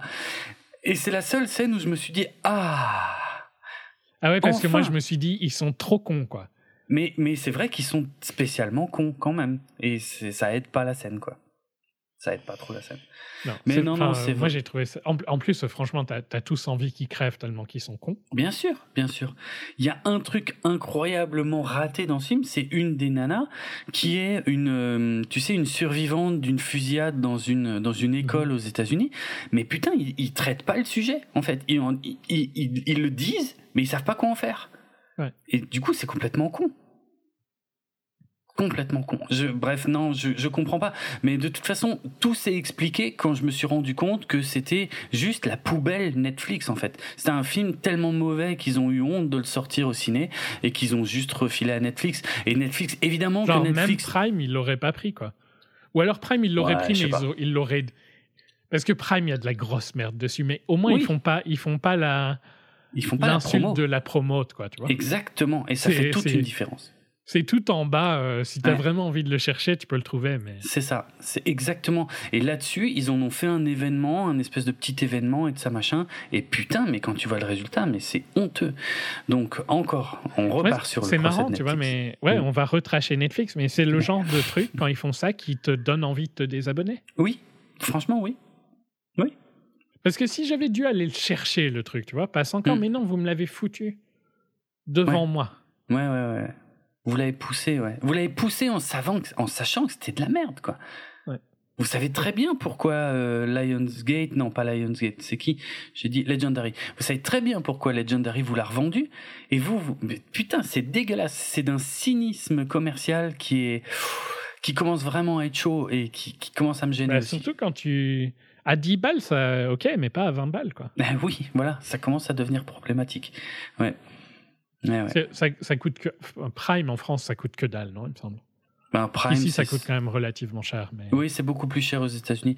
Prime, si tu le prends à l'année, ici, c'est 50 ou 60 euros. Ouais, donc, euh, tu vois, C'est rien. Netflix coûterait ça, ok. Ah bah, je serais moins en colère, hein, c'est sûr. Ouais. Mais c'est, ouais, non, c'est, c'est presque, c'est trois fois ce prix-là, Netflix. Ouais. Mm. Et, et- et Disney, c'est pareil, tous ces trucs-là, ça coûte quoi 5, 6, 7 euros? Et, et, et, euh, et, c'est en, en Ultra HD, quoi. C'est en 4K. Ah ouais, Pour ça 5, aussi, 6, 7 ça, euros. ils sont lourds quand même avec Netflix, leur, tu ne peux avoir la 4K que si tu mets 18 balles par mois. Ça va pas tenir longtemps, hein. les gens vont se barrer, c'est sûr. Bah, ils sont en train. Ils sont en train, je sais, oui, oui, les... euh, c'est ce qui s'est passé. euh, On a eu les résultats financiers cette semaine, c'est pour ça qu'on parle de ça. hein. L'action a plongé. euh, Netflix dit que c'est à cause du partage de comptes. Attaquez-vous au partage de comptes et vous allez voir les désabonnements qui vont venir. Ça va être encore pire. Après, moi, le partage de compte, euh, je trouve que Il y a des abus, hein. je dis pas il le y a des abus. Euh, Il y a des ouais. gros abus. Hein. Quand tu vois qu'il y a des services sur Internet qui se montent sur ça, c'est-à-dire il y a des boîtes qui se montent sur ça, qui Ah te ouais vendent des codes. Ouais, ouais, c'est non, là, là, là, on est dans l'abus complet, quoi. Ouais, bon, ça, moi, je ne suis pas pour. Je crois qu'on en a déjà parlé. Moi, je ne partage pas mon compte. D'accord. D'accord. Euh, Non, le partage entre proches, moi, je suis pas contre. je trouve que c'est. Tu sais que tu, tu ne fais un truc qui est en dehors des termes de service. C'est vrai, mais Netflix était ok Netflix avec l'a ça. l'a accepté pendant des années. Ouais, On est. Je, suis conscient de Mm. ça. Mais d'un point de vue business, je, pour moi, euh, c'est clair que ça n'est pas ça, Hmm, l'utilisation des quatre que écrans. que t'es censé faire. Ouais, je sais. Ouais, bon, c'est C'est un, dé- un détail. En fait, c'est énervant qui lie l'Ultra HD au 4. euh, au 4. aux quatre écrans. C'est un peu chiant. Ouais, ouais, ouais. Non, c'est clair. Mais euh, bon, passons. C'est. Pas le... Mais pour moi, c'est pas ça qui. Pour moi, c'est le contenu hein, qui fait. C'est le contenu, non, non, il y a un vrai problème de qualité de contenu, mais ils, ils peuvent se chercher toutes les excuses qu'ils veulent. euh, Le problème, il est sur la qualité. Et visiblement, et là, je suis beaucoup moins à jour, mais c'est aussi le cas sur les séries, a priori, puisque souvent, on a une première saison cool, et après, derrière, euh, euh, de la daube, quoi, du remplissage pour les saisons suivantes. Et plein de bonnes séries qui sont annulées hyper abruptement, euh, pour rien aussi, quoi. C'est très bizarre, en fait. Netflix. Bref, euh, j'ai rien d'autre à dire sur Massacre à tronçonneuse. C'était ouais, juste très mauvais. Voilà, écoutez VHS et Canapé, vous aurez d'autres avis? Peut-être même des avis. Il y en a qui ont aimé. Ah, euh, ouais, mais je veux pas trop trop. Euh, mais non, aimer serait un grand mot. Mais des gens qui voilà qui ont qui ont vu des qualités, on dira ça comme ça. Mais euh, en tout cas voilà. Et puis vous saurez. Enregistré avec Durandal. Ah non, ah, ah, mais putain, pourquoi tu prononces ne serait-ce que ce mot, quoi? Tu sais que je peux même pas prononcer ce nom tellement ça me salirait la bouche. Non, non, pitié. Et puis alors surtout, non, non, ne, ne compare pas avec ce, ce, ce, type-là, pitié. Les gens de VHS et Canapé, j'ai énormément de respect pour eux. Euh, C'est un méchant troll. Je suis désolé s'ils nous écoutent le nom que tu viens de prononcer euh, ne, ne, ne, mérite même pas le moindre respect, euh, même, même pas. bref, euh, allez, je vais. me lance je leur dirai plus tard, donc. oui, me lance pas là-dessus. Non, non. Ne compare pas l'incomparable. je vais enchaîner avec Netflix, avec Mother Android, un film post-apo de science-fiction, sorti, sorti quand? Sorti le 7 janvier, on est toujours au début de l'année. Alors Mother Android, donc euh, qui est le premier film de Mattson Tomlin, donc pas grand chose à dire de ce côté-là, produit par Matt Reeves quand même par contre, un hein, réalisateur euh, tout récent de The Batman, avec euh, Chloé Grace Moretz dans le rôle principal. Et bah, je l'aime toujours bien. Je veux dire, l'année dernière, j'avais quand même adoré le film où elle était dans l'avion. J'en ai beaucoup parlé. Euh, en plus ici on est sur de la SF post-apo. En gros pour faire simple, euh, tout le monde possède des androïdes, tu sais comme ceux que Elon Musk veut fabriquer, euh, des androïdes qui nous qui nous rendent service à la maison, des trucs comme ça. Et eh ben sauf que un jour ils pètent tous les plombs, mais mais assez méchamment parce qu'ils se mettent à massacrer tous les humains. Euh, mais on n'est pas sur un Terminator, tu sais, où ça devient carrément une guerre. Non, là, c'est juste, il chope un humain, il l'étrangle, tu vois. Il y a pas, pas des armes de guerre ou des trucs comme ça. Mais du coup, les humains vivent cachés, euh, et, euh, et voilà. Et en fait, on va suivre le destin d'une jeune femme qui est enceinte qui, au moment de la crise, au moment où la crise est apparue, était sur le point de se séparer euh, du futur père de son enfant, mais finalement par la force des choses, ils sont quand même restés ensemble et euh, ils se, enfin bon, leur couple est en crise quoi qu'il arrive. Elle est enceinte, évidemment, ça fait pas rêver de, de, de, donner naissance à un gamin dans un monde comme ça. Ils vivent, euh, globalement, les derniers humains vivent euh, cachés dans les bois ou des choses comme ça. Et ils essaient de trouver refuge. Ils, ont, ils ont entendu parler d'un refuge, voilà, euh, où ils essaient de se rendre. Bref, c'est assez convenu comme point de départ et comme traitement aussi. Euh, et le début est quand même plutôt pas mal, ça part bien, mais plus ça avance et plus on va dans les clichés et, et moins on comprend les décisions des personnages surtout, tu vois. Il y a des moments où ils commencent vraiment à faire n'importe quoi et là j'ai complètement décroché. Donc Mother Android, je ferai pas plus long que ça. Euh, c'est sorti sur Netflix en, Europe, mais pas aux États-Unis. Donc là, je peux pas dire c'est une production Netflix, c'est pas le cas pour le coup. Mais en tout cas, début pas mal, mais le film euh, devient de plus en plus bidon euh, à mesure qu'on avance dedans. Donc euh, c'est un peu une déception, même si les attentes étaient pas très hautes. Après, ça se laisse regarder quand même. Hein. C'est pas non plus horrible. c'est pas c'est pas en dessous de tout, mais c'est juste c'est un peu décevant même pour un film sorti de nulle part. Donc voilà, Mother Android, toujours dispo sur Netflix. J'enchaîne avec Adieu Monsieur Hoffman, sorti au cinéma. Où est ma fiche euh, A sorti au cinéma le 12 janvier, un film réalisé par Fred Cavaillé. Euh, donc avec Daniel Auteuil, Sarah Giraudot, Gilles Lelouch. C'est une adaptation d'une pièce de théâtre. Euh, et ça nous raconte que pendant l'occupation allemande, on a un, bijoutier qui est, qui est interprété par euh, Daniel Auteuil qui s'appelle Joseph Hoffman, qui est juif et euh, qui, euh, pour éviter les problèmes, euh, sent, il sent le vent tourner en fait avec les nazis. Donc, ce qu'il fait, c'est qu'il va confier, euh, il va se démerder pour confier sa boutique légalement à son employé, qui est interprété par Gilles Lelouch. Et euh, il va il va essayer de se barrer lui. Donc il fait en sorte que sa boutique puisse continuer à exister et discrètement lui pouvoir se barrer en zone libre. Le problème c'est qu'il va pas y arriver à partir en zone libre. Il va devoir revenir se cacher euh, dans sa propre bijouterie mais qui ne lui appartient plus. Et son son ex employé euh, ben qui est pas un type très malin pour être franc, euh, ben, va un petit peu euh, pas savoir quoi faire en fait. C'est-à-dire qu'il a, son ancien patron juif caché à la cave et en même temps, euh, lui finalement, il est pas trop mécontent de sa nouvelle situation. Euh, et, euh, et, bref, ça va un petit peu partir en couille et euh, voilà. Bon, c'est un, c'est un espèce de, d'un drame mélangé un peu avec un thriller. C'était pas mal, voilà. C'était vraiment pas mal. Euh, quelques petites longueurs, mais euh, tout le monde était hyper convaincant euh, là-dedans. Et ouais, et après il y a des, y a des choses un peu bizarres sur certains personnages qui paraissent pas forcément très crédibles, mais globalement ça marchait plutôt bien. Donc voilà, c'était voilà, c'était euh, ça se laissait voir. C'était euh, un, un, bon petit film euh, parisien. On sent que c'est une pièce de théâtre au départ parce qu'on est quand même sur un huis clos globalement un huis clos dans la dans la bijouterie. Mais ouais, il y a des vraies scènes de tension et on se demande vraiment où ça va et comment ça va finir. Et puis c'était c'était très joli au niveau de la lumière et des décors et tout ça machin. on y croyait donc voilà. Adieu, monsieur Hoffman. Euh, j'ai trouvé ça vraiment, vraiment sympa. Vraiment pas mal. Pour un petit film, en tout cas. Et dans un style qui est pas du tout le mien à la base, quoi. Ok, on enchaîne sur Mort sur le Nil, Death on the Nile. Euh, donc les nouvelles aventures d'Hercule Poirot, l'un des plus grands super-héros belges. Euh, donc toujours mis en scène par Kenneth Branagh quelques années après le meurtre de l'Orient Express. Putain, c'était il y a cinq ans. Bordel. Je m'y attendais pas non plus. Putain, j'ai l'impression que c'était il y a deux ans, quoi. Ouais, moi aussi, deux, trois ans. J'aurais dit deux, trois ans. Genre peut-être un peu plus que deux, mais pas cinq. Bah ouais, tu m'étonnes.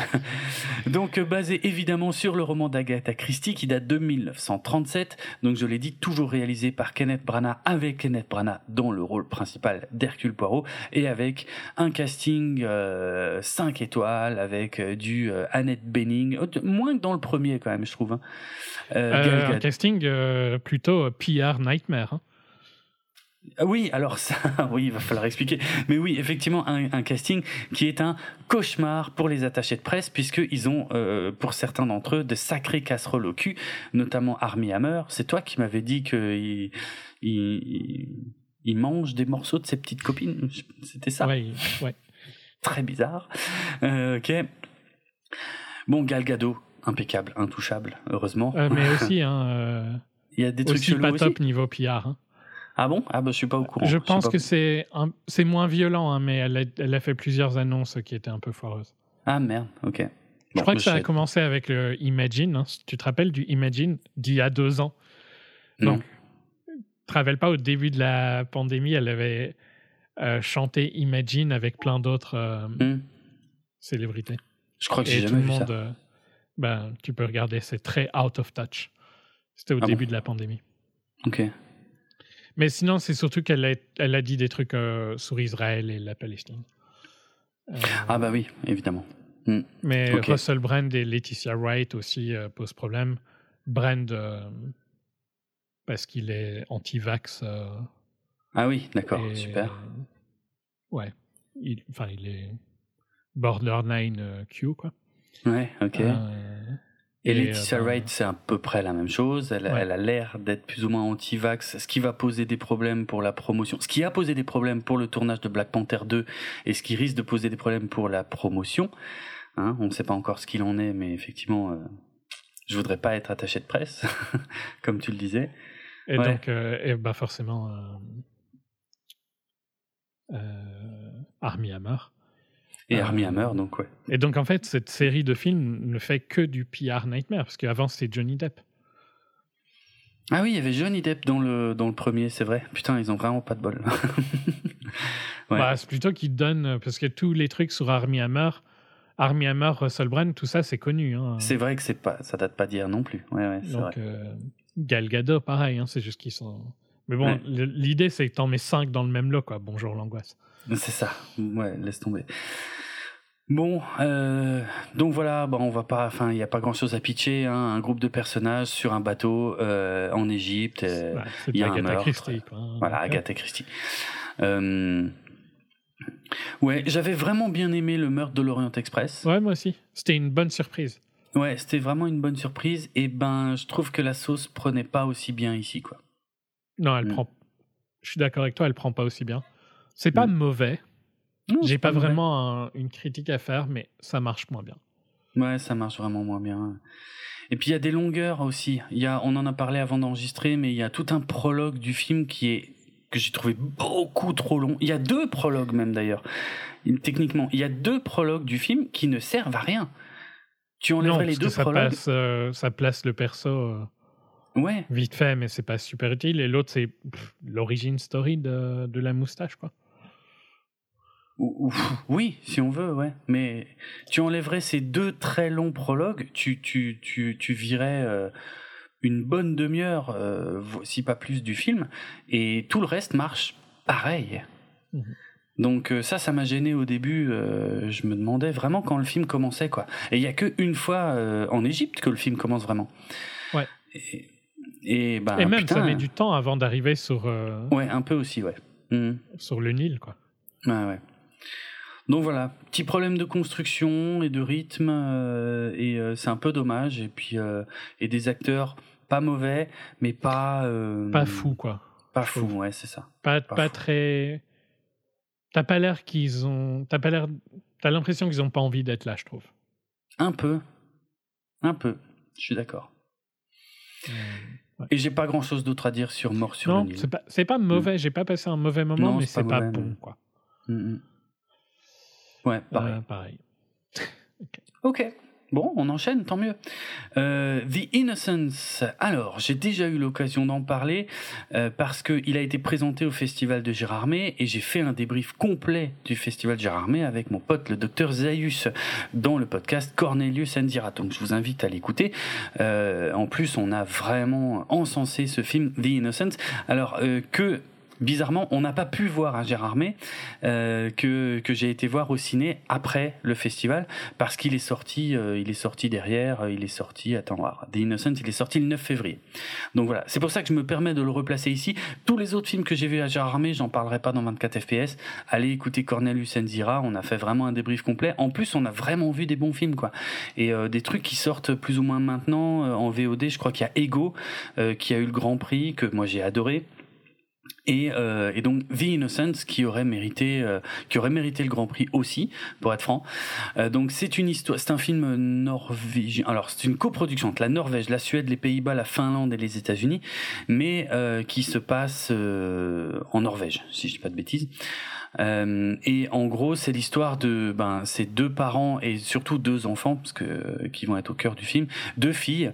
Euh, alors assez jeunes, il y a la il y a la grande fille qui doit avoir je sais pas moi euh, pff, 12 13 ans à tout casser mais qui a euh, comment euh, qui a, euh, euh, je sais plus si, si c'est un handicap mental ou une, une maladie, pardon pour le, le trou de mémoire du coup, mais en gros, euh, voilà, il y a, y, a, y a une fille, euh, disons, un peu en difficulté comme ça, et il y a sa jeune sœur qui, est, qui, est, qui, doit avoir, euh, je sais pas, 8 ans, 7-8 ans dans ces eaux-là, qui est vraiment, elle, le personnage principal du film, et leurs parents déménagent et viennent s'installer dans une cité, en Norvège, donc vraiment avec des bars d'immeubles et tout ça machin. Et on est en plein été, la plupart des gens sont en vacances, il n'y a pas beaucoup d'enfants qui sont là, et justement les, les rares autres enfants qui sont là sont des enfants dont les parents n'ont pas les moyens de partir en vacances, c'est assez flagrant euh, dans le film. Et, euh, et en fait, parmi ces enfants, on va se rendre compte qu'il y en a euh, quelques-uns qui ont des pouvoirs en fait, Euh, des pouvoirs surnaturels dont ils savent pas trop quoi faire. Euh, et c'est un film, je vais pas aller beaucoup plus loin sur le pitch, mais en tout cas c'est un film qui est euh, très dur et qui est l'anti-Marvel par excellence parce que euh, euh, comment dire, il va clairement y avoir des gentils, des méchants euh, et euh, une utilisation de pouvoir, mais très minimaliste en fait, avec euh, des effets spéciaux très très très minimalistes. Et ça rend, je trouve, le film beaucoup plus puissant euh, parce que au lieu au lieu d'essayer de t'en montrer, de t'en montrer, de t'en montrer, en fait, on va jouer sur la psychologie des enfants Finalement, les parents ne sont que des personnages secondaires dans ce film, et, les parents ne voient rien de ce qui se passe, tu vois.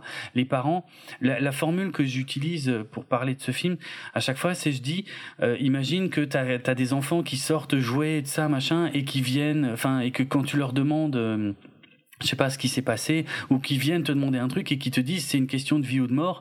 Bon bah à une échelle d'enfant euh, tu te rends bien compte que c'est c'est c'est c'est pas vrai que c'est une question de vie ou de mort. Bah, sauf que dans ce film ça l'est en fait tu vois. Et euh, il y a vraiment des enjeux hyper forts et, euh, et des choses hyper dramatiques. C'est pas du tout un film fun jamais par contre hein. y a on a un traitement hyper réaliste. Il y a une psychologie des enfants qui est assez poussée parce que les enfants peuvent être méchants les enfants peuvent être cruels, c'est une réalité. Et là, euh, le film ne, se prive pas de nous le montrer. Et euh, il y a les performances des gamins sont hallucinantes dans le film. Je les ai trouvées mais tellement justes et tellement balèzes. Donc voilà, c'est un tout petit film. C'est un truc dramatique, assez choquant perturbant sur certains aspects que je suis très heureux d'avoir pu voir en salle parce que ça c'est le genre de film qui euh, qui arrive à mixer comme ça euh, du fantastique avec euh, un vrai travail de réalisation, de se dire tiens j'ai pas le budget, euh, mais comment je vais faire pour montrer que tel un tel a des pouvoirs ou un tel monde euh, représente du danger ou un ou un tel autre euh, va être celle avec qui on, on, va vouloir comment dire qu'elle s'en sorte ou des choses comme ça, sachant que rien n'est tout noir ou tout blanc. Ils ont ils ont en plus tous leurs qualités et leurs défauts, donc ce qui rend le film moralement complexe. Donc et du coup, tout ça, c'est une vraie richesse pour le film. Donc voilà, The Innocence, euh, je ne serais pas surpris que vous l'ayez raté en salle parce qu'il a été euh, très peu distribué, mais en tout cas, à voir absolument si c'est le genre de sujet qui vous intéresse.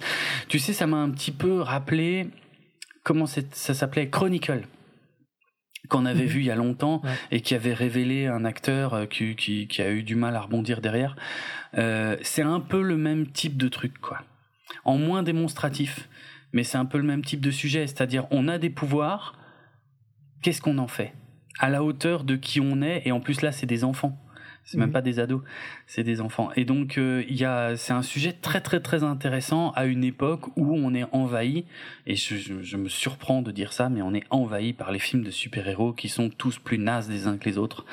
Donc voilà, là il y a un traitement vraiment intéressant. Allez, ça suffit, j'arrête de faire l'éloge de ce film. non, mais ça a l'air sympa. C'était Dandy Han que tu penses, mais on le verra bientôt dans le prochain euh, Nolan. Ah oui, c'est vrai. Euh, ouais. Ah ben ça fait plaisir de le revoir parce qu'il avait du vrai potentiel euh, cet acteur. Hmm. Voilà, The Innocence, ne le ratez pas. Avec quoi j'enchaîne Parce que je suis sûr que c'est moi qui enchaîne. Super-héros malgré lui. Super-héros malgré lui, mais oui, bien sûr, tant qu'on est dans les super-héros.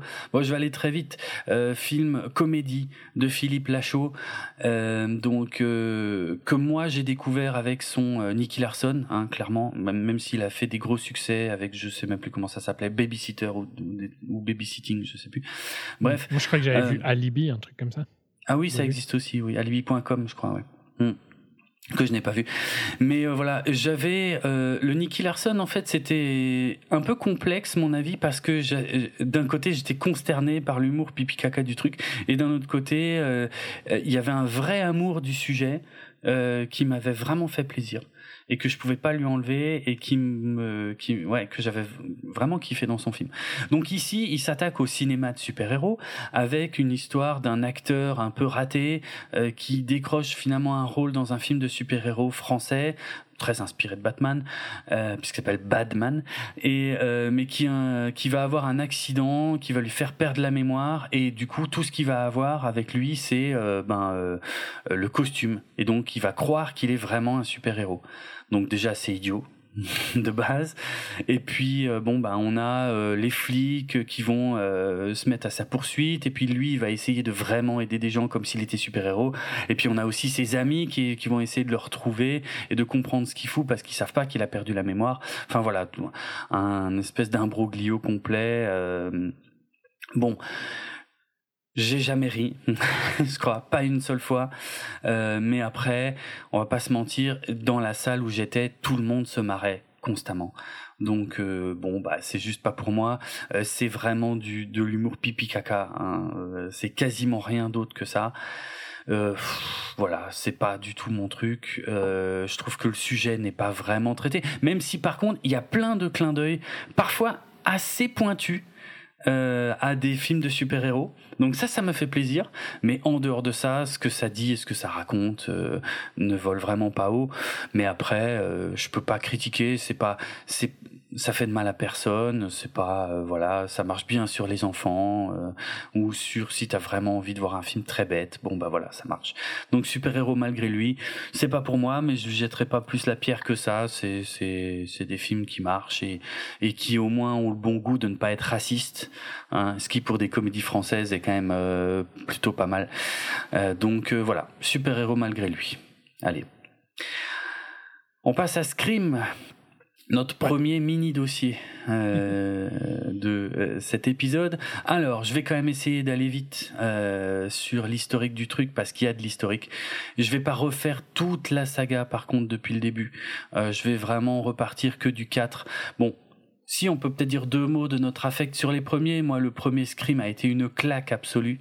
Euh, j'avais, j'étais pile dans la cible. Je connaissais les films d'horreur, j'en avais déjà vu plein. Je connaissais les codes du slasher. Et à l'époque, pour moi, voir un film méta, parce que j'ai toujours adoré ça, les films méta, euh, voir un film méta qui jouait avec les codes des films d'horreur et, qui jouait sur le fait que les persos sont conscients d'être dans un film d'horreur, bah, j'avais trouvé ça absolument génial. Et après, bon, bah, sur les suivants, à chaque fois, j'étais un peu déçu parce qu'à chaque fois, je trouvais que c'était un peu, un peu plus lourdingue et un peu moins bien fait, quoi. Donc, le 2, un peu moins bien, le 3, pas mal moins bien, le 4, beaucoup moins bien. Le 4, j'en ai quasi aucun souvenir tellement je m'étais ennuyé. Est-ce que toi, ah, mais tu, tu les as peut-être pas vus Je spécialement pense que je les ai tous vus, mais par contre, j'ai quasiment pas de souvenirs, franchement. D'accord, ok, c'est à moins marqué. Par contre, ça veut pas dire que j'aime pas Scream, mais j'aime plus Mm. le pre- j'ai plus un souvenir du premier, quoi. Ouais, ok. Moi, le premier est un petit bijou. Après, euh, quand on est soi-disant, quand on est censé être un puriste du film d'horreur, on est censé cracher sur le premier Scream. Mais euh, moi, je ferais jamais ça. Moi, je, je trouvais que c'était brillant ce qu'il avait fait. Et, euh, et ça a relancé le slasher, même si finalement, il n'y a pas grand-chose de bon qui est sorti derrière. Mais enfin, ça avait eu au moins l'avantage de remettre plein de vieux films cultes au goût du jour euh, pour un jeune public. Rien que Clairement. pour ça, moi, je trouve ça cool. Ouais, Bref. Puis il jouait avec euh, les, les codes, etc. Ouais, moi j'adore ça. Vraiment, j'adore ça. J'ai toujours adoré ça. C'est pour ça que le premier Scream, Last Action Hero et d'autres films qui font ça euh, font, sont, font partie de mes films cultes. J'ai pas peur de le dire. Donc, on devait ça globalement à Wes Craven, hein, qui était justement un des euh, un des pères euh, du euh, du cinéma d'horreur à l'ancienne, avec notamment la saga Freddy. Mais donc Wes Craven à la réalisation, aidé de Kevin Williamson à l'écriture du script. Et donc c'était un peu l'équipe de rêve qui, bah, pour les deux premiers, et après c'était un peu plus compliqué. Euh, et donc quand le quatrième, en tout cas, euh, s'était fait, et ben Wes Craven avait dit que oui, que lui, il avait signé un contrat pour faire un 5 et un 6 euh, si le quatrième marchait. Et puis, euh, par contre, euh, euh, il y avait toujours eu des problèmes de réécriture, en fait, sur Scream 2, Scream 3, Scream 4, avec parfois des réécritures qui se faisaient pendant le tournage même. Euh, là, Craven avait dit, par contre, si vous voulez encore que je rempile, euh, il faudra vraiment me, me, me présenter un script fini, cette fois, pour Scream 5, parce que j'en ai marre euh, que ce soit constamment réécrit, quoi. Donc voilà. Euh, Kevin Williamson, le scénariste, lui, de son côté, euh, avait dit que oui, il avait signé pour Scream 4 et Scream 5 euh, à l'époque, et que ça pourrait même aller jusqu'à Scream 6, mais c'était pas encore signé en termes de contrat. Euh, en tout cas, euh, en tout cas, il avait indiqué que si Scream 5 était fait, ce serait la suite directe de Scream 4, mais que euh, Scream 4 serait quand même une fin en soi. Donc ça, tout ça, c'est des choses qui étaient plus ou moins dites pendant la promo de euh, de Scream 4 ou avant, en tout cas. Bref. Euh, bon, on passe quelques années, Scream 4 sort. Bon, voilà, moi. Euh, je sais qu'il a été plus ou moins apprécié. Moi, je, moi, il m'avait laissé juste indifférent en fait. Euh, Ouais. J'avais pas trouvé ça ouf. Euh, en tout cas, euh, on, retourne en 2013. En tout cas, pour le début du développement actif, on a Harvey Weinstein. Euh, qui s'exprimait sur le sujet puisque c'était une des grosses franchises hein, des, Weinstein, euh, Scream, euh, et qui disait ben moi je voudrais bien faire le 5 mais mon frangin Bob Weinstein parce que tout le monde aujourd'hui connaît Harvey Weinstein et mais à mon avis enfin le grand public n'a pas connaissance de l'existence de Bob Weinstein, mais c'était vraiment les frères Weinstein en fait, hein, qui c'était les deux ensemble. Et alors bon, c'était du bullshit à mon avis ce qu'il disait. Hein. Quand Harvey disait, mais moi j'ai envie de le faire, mais Bob a pas envie, donc euh, bon ben non, on fera pas de 5 tant que Bob a pas envie. Ouais bon ben c'est que t'avais pas vraiment envie non plus et que t'as trouvé une bonne excuse pour la presse quoi, hein, en vrai. Bref. Donc voilà. Plus facile de euh, blâmer quelqu'un quoi. Bien sûr, bien sûr. Euh, Kevin Williamson euh, euh, lui-même avait été contacté, lui, on lui il avait dit non, mais je pense qu'ils feront jamais le 5 parce que le 4 a pas marché comme il le voulait. Euh, et puis euh, voilà. Et puis Bob Weinstein, pour être franc, même lui, interrogé par le Wall Street Journal, avait dit euh, non, à mon avis, on, on va plus continuer ça au cinéma et puis on va faire la, la série télé sur MTV, qui parce que c'est là que ça la sonne franchise. bizarre quand on entend ça. Ben ouais, hein, et c'est pas si vieux, hein, 2015, et pourtant, euh, bon, bah, MTV, ça... enfin, c'était la fin de vie d'MTV, hein, déjà. Ah bah complet, bah, bien sûr, bien sûr. Mais euh, ouais, et puis la série, j'ai jamais regardé la série, mais ça n'avait pas grand chose à voir, il me semble. Euh, et puis c'était pas ouf non plus, je crois. Bref, et puis après, bon ben le scandale Weinstein éclate au grand jour, en tout cas, parce qu'il était bien connu bien avant ça. Donc euh, de toute façon là, il est plus question de faire des scrims puisque toutes les franchises de Weinstein euh, pendant quelques temps au moins euh, ben, sont n'appartiennent plus vraiment à personne quoi. Donc il y a eu des rumeurs en 2019 comme quoi Bloom Bloomhouse pouvait peut-être reprendre Scream mais le sauveur des films d'horreur. Ouais, ben c'est clair, c'est clair. Sauf que a priori toutes les rumeurs étaient fausses. On va dire. Des petits, ouais, ouais, des petits, mais bien faits, donc c'est tout ce qu'on demande. Hein. Pas tous, hein, mais bon. Non, pas tous, non, non, tout n'est pas bon. Mais voilà. Bref, mais ça s'est pas fait, les rumeurs étaient fausses, euh, et finalement, fin 2019, c'est Spyglass qui acquiert les droits. Euh, pour faire un nouveau film Scream. Euh, quelques euh, quasiment au même moment, Kevin Williamson révèle que le titre du film sera Scream. Encore Qui fait ça. Je déteste ça. Qu'est-ce que ça leur coûte? Il y a déjà eu un 2, un 3, un 4. En plus, moi, je pense que c'est. Il y a 11 ans, quoi, tu vois.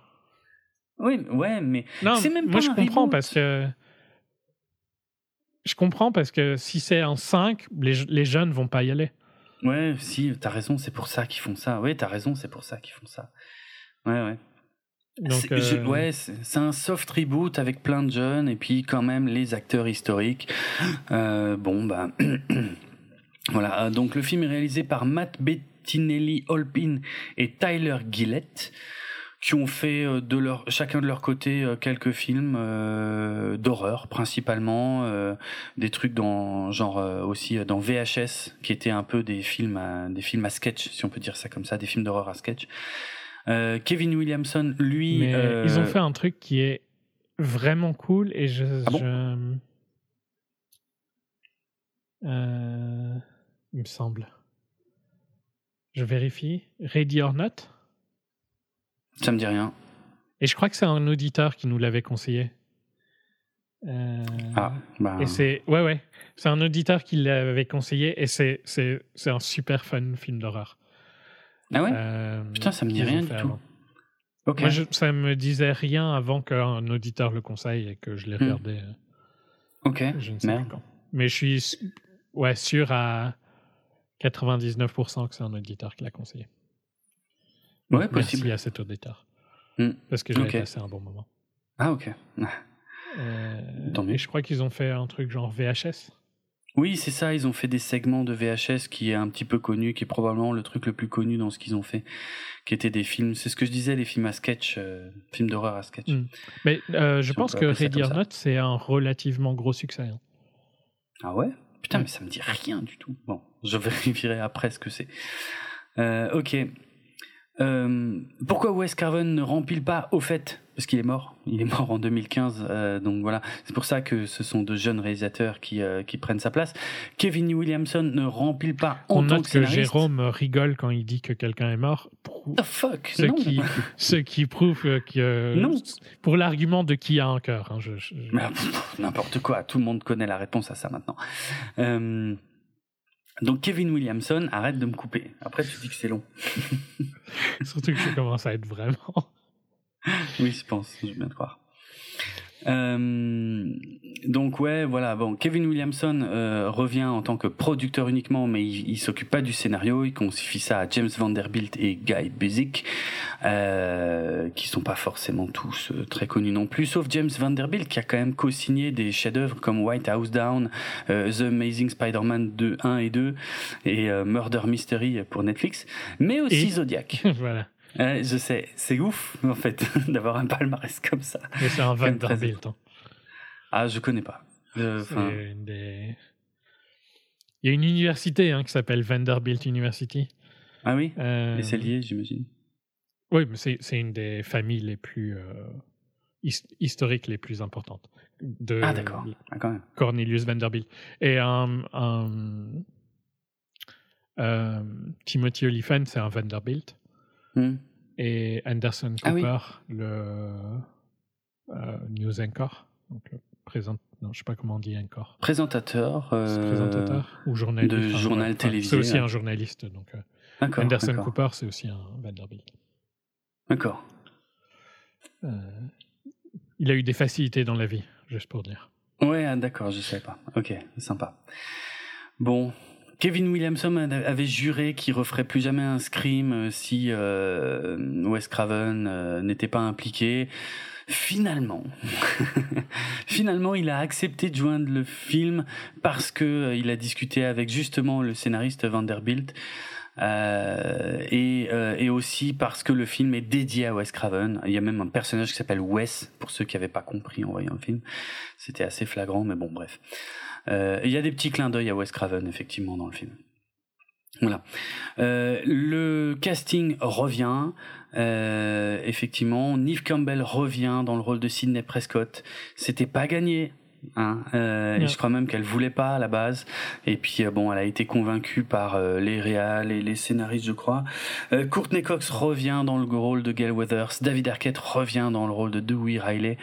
Bon, c'est clairement leur plus gros argument de vente. hein. C'est le casting, parce que le reste, ils sont pas mauvais. Hein, le reste d'ailleurs, Non, ils sont ils pas sont, mauvais. ils en sont fait, perso, j'ai. Si j'ai une critique à faire, c'est pas vraiment une critique négative, c'est que. C'était quoi l'autre film qui était vachement méta autour du même moment? Ah, ben c'était Spider-Man. Ah bah oui. Euh, Oui. Oui. C'est, c'est de l'abus du méta, quoi. Euh, ce que Scream Euh. a quasiment toujours fait, mais là, il pousse Ouais. encore le cran un peu plus loin. Quoi.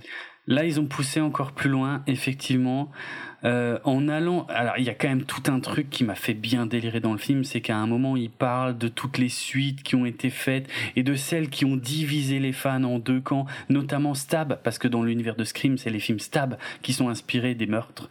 Euh, voilà, et il parle de Stab 8, qui a été fait par Ryan Johnson et qui a divisé les fans.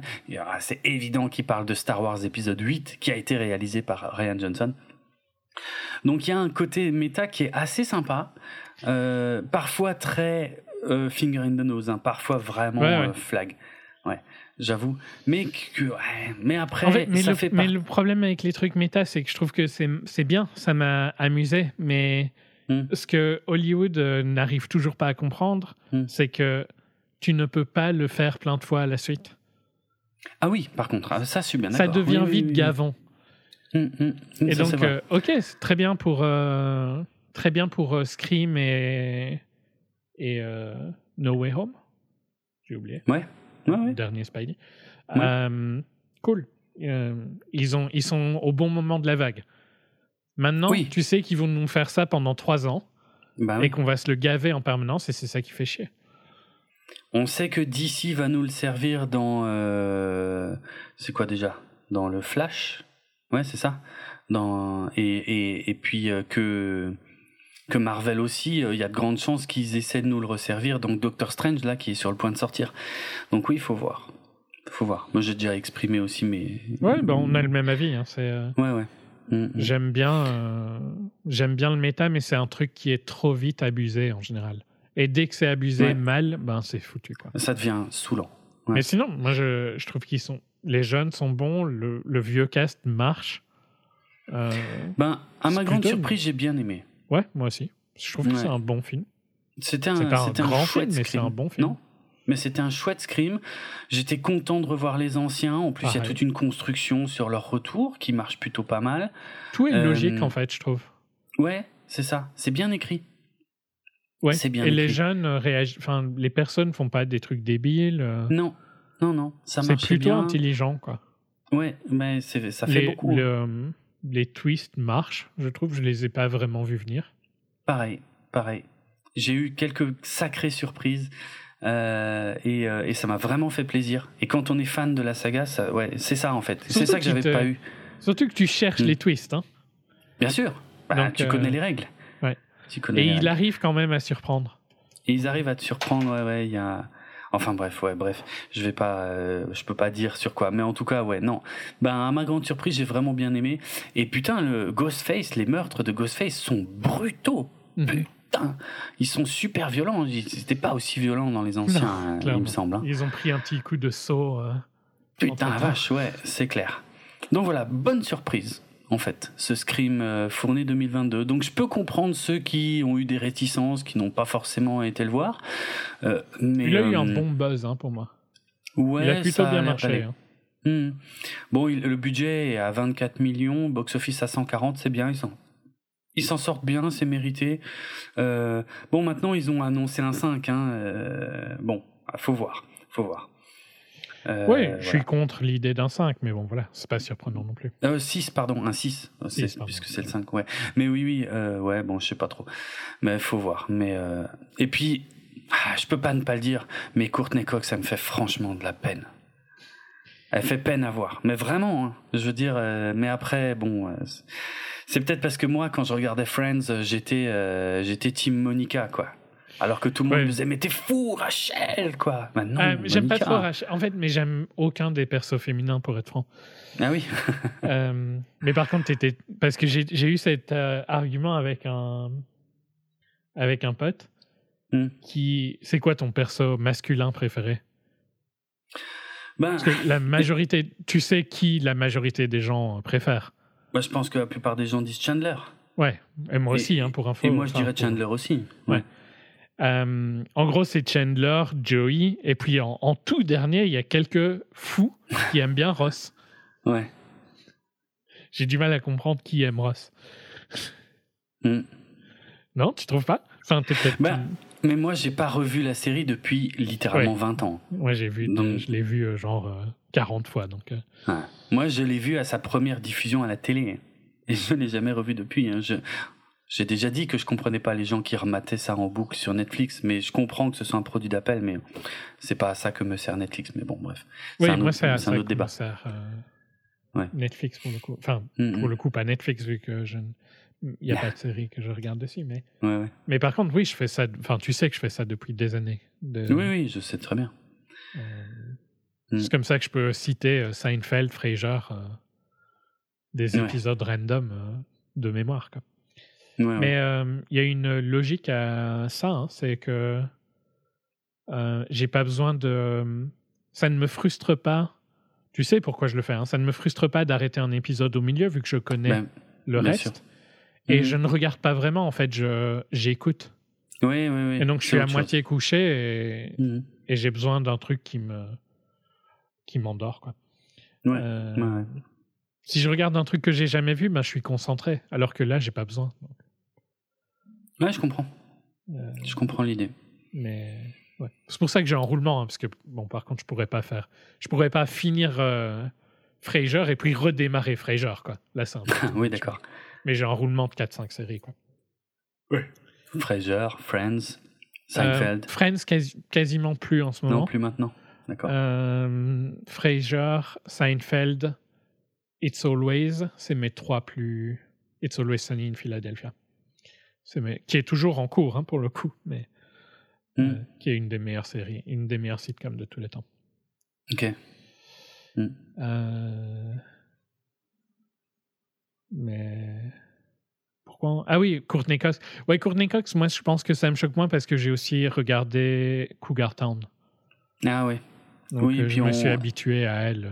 Tu t'es habitué à son visage, ouais, moi c'est dur. Moi je l'avais, je l'ai pas revu depuis Friends quoi.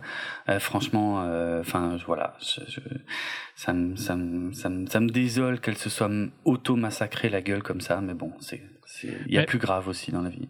Ouais, moi, je trouve pas que ce soit aussi violent que. Il y a plein de gens hein, qui ont le même avis que toi. Ah ouais non, moi je, Je trouve trouve, que c'est- vraiment dur. Je trouve que c'est choquant quand tu la regardes, mais c'est, elle n'est pas non plus euh, frère Bogdanov, quoi, tu vois. Non, mais ça commence à être limite. Ça elle commence à pousser le truc, mais bon. C'est vraiment laid, hein. c'est vraiment dur. euh, ouais. J'irai pas aussi loin, je crois, mais bon. Non non, moi c'était vraiment dur. Mais après, il faut dire que voilà, moi, Mais c'est, Euh, c'est comme les, pour le coup, comme les Bogdanov ou n'importe qui qui change autant. hein, c'est un problème mental. euh, ouais, je pense. ils sont pas bien dans leur peau, quoi. C'est Mmh, triste oui, plus qu'autre chose. quoi. truc. Ouais, ouais, bah, mais c'est ça en fait hein, que je dis. De toute façon, c'est triste. Honnêtement, c'est triste. Je dis pas autre chose. Hein. Je l'insulte pas, euh, je manque pas de respect, tout ça machin. Mais juste, pff. ah, c'est dommage quoi. C'est vraiment dommage de s'infliger ça. Mais bon, les raisons peuvent être complexes. En tout cas, Scream. Pour conclure là-dessus, moi je dis si vous êtes fan du premier. Et en plus, il y a Ouais. énormément de renvois au premier. Il y a des renvois un peu aux autres aussi, mais vraiment surtout au premier. Et ben, ils ont plutôt bien joué leur coup. Euh, même si c'est dans la continuité de tous les autres, ça marche super bien, quoi. Donc euh, voilà, euh, si, si vous aimez vraiment le premier et que vous avez peur que c'est une suite sans intérêt, ben non, c'est bien, euh, c'est l'une de l'une des plus intéressantes en fait, euh, je dirais même. Ouais. Mm. C'est la meilleure. C'est pour moi, c'est le meilleur deuxième scream. Ben, je le- suis assez d'accord parce que tous les autres m'ont déçu à des niveaux différents, mais déçu Mhm. quand même. Alors que celui-là, j'en suis ressorti pas déçu du tout. Ça aide peut-être que ça fait 11 ans, et donc même plutôt genre euh, quoi, euh, 15 ans Mm. depuis le premier? 20 ans? Oh, beaucoup plus, à mon avis. Euh, C'était euh, au moins 20 ans, si pas plus. Euh, 25 ans, je dirais minimum. Ouais, C'était en Euh, 96. Donc, ouais. euh, ouais. Moi, je- j'avais 17 ans, c'était fabuleux. Il y avait, euh, en plus, dans mon cinéma, ils, ils organisaient des doubles séances. Oui, euh, quand le 2 était sorti, ils avaient projeté le 1 et le 2 à la suite. Putain, c'était génial. Et en plus, pour nous faire peur, il y avait euh, des mecs du cinéma euh, qui, en plein milieu du film, couraient en tenue de Ghostface dans les dans les allées euh, entre les spectateurs mais en hurlant comme des tarés et euh, ça marchait bien c'était drôle c'était euh, moi c'est des super souvenirs d'adolescence quoi vraiment c'était c'était cool Ouais. bref Donc ouais, je le conseille aussi. hein, ouais cool ok j'enchaîne enchaîne. Avec quelque chose qui n'a vraiment rien à voir un tout petit film belge un tout petit film dramatique belge écrit et réalisé par Laura Vandel dont c'est le premier film Euh, ça s'appelle Un Monde. On me l'a conseillé, on me l'a vraiment très très très vivement conseillé. Heureusement. Parce que euh, sinon je serais passé complètement à côté. C'est l'histoire d'une petite fille. Je me souviens plus euh, de son prénom, euh, Nora, ouais a priori Nora, euh, qui euh, qui va à l'école et qui est euh, a priori je crois que que- qu'elle arrive en bah ils arrivent dans une nouvelle école. Et avec son avec son grand frère qui doit avoir un ou deux ans de plus. Et elle elle est voilà elle est un peu inquiète forcément. Alors la réalisation du film est très particulière parce que tout est filmé littéralement à hauteur d'enfant. C'est-à-dire que la caméra est quasiment jamais plus haut que la taille de la petite fille. Donc les adultes sont quasiment toujours coupés. Tu vois il y a plein de scènes où on voit même pas leur visage voilà, tu vois leurs jambes, tu vois le, le, le, le torse, et tu vois pas forcément toujours euh, leur visage. Et en plus, le focus de la caméra euh, est, est toujours sur la petite fille, et euh, ce qui est derrière est quasiment toujours flou. Donc on est vraiment, euh, on est vraiment sur le point de vue de la petite fille et voilà, sauf sauf dans certaines scènes on voit quand même euh, clairement ce qui se passe autour d'elle, mais pas toujours. Ce qui ce qui est très intéressant en termes de point de vue et euh, et en- bon, ce qui se passe c'est que ben voilà, ils sont euh, ces deux gamins un peu un peu timides hein, et, et en fait on va vite se rendre compte que son grand frère, que elle forcément c'est un modèle son grand frère tu vois mais son grand frère il est maltraité par les autres enfants de l'école et son grand frère ne sait pas co- comment quoi faire face à ça et sa petite sœur non plus Et elle, elle voudrait, elle voudrait bien, bah, ne serait-ce que le dire, tu vois, le dire à la maîtresse, le dire euh, à la directrice ou je ne sais quoi. Et son grand frère veut pas, et le dire aux parents évidemment. Et euh, le grand frère veut pas. Et bref. Et c'est un film qui parle que de ça. Ça dure pas très longtemps, hein, ça dure 1h12. Euh, et j'ai trouvé ça fabuleux. C'est une, euh, c'est un vrai exercice de style qui marche. Euh, c'est une plongée ou une replongée dans l'enfance. Euh, après, selon ce qu'on a vécu aussi à l'école quand on était gamin, ça peut faire remonter des trucs ou pas, selon les personnes. Moi, un petit peu. Euh, je vais pas mentir. Donc, euh, c'est un film assez percutant, un peu coup de poing, dur. On va pas se mentir, euh, mais hyper juste et en, avec rien en fait, juste des enfants, une caméra que tu mets à mi-hauteur et, euh, et c'est bien écrit, hyper bien interprété. T'as l'impression que tu regardes un documentaire en fait. Et c'est, euh, j'ai trouvé ça magnifique quoi. Mais magnifique dans le sens c'est comme un drame. Donc voilà, ça s'appelle Un Monde. Je sais pas du tout où c'est possible de voir ce genre de choses. C'est c'est genre de truc qui ne sort qu'en DVD, euh, voire en Blu-ray. Euh, donc c'est très particulier, mais euh, à voir absolument, vraiment. Ouais, moi j'avais vu. Il a gagné plein de l'équivalent ah de, César.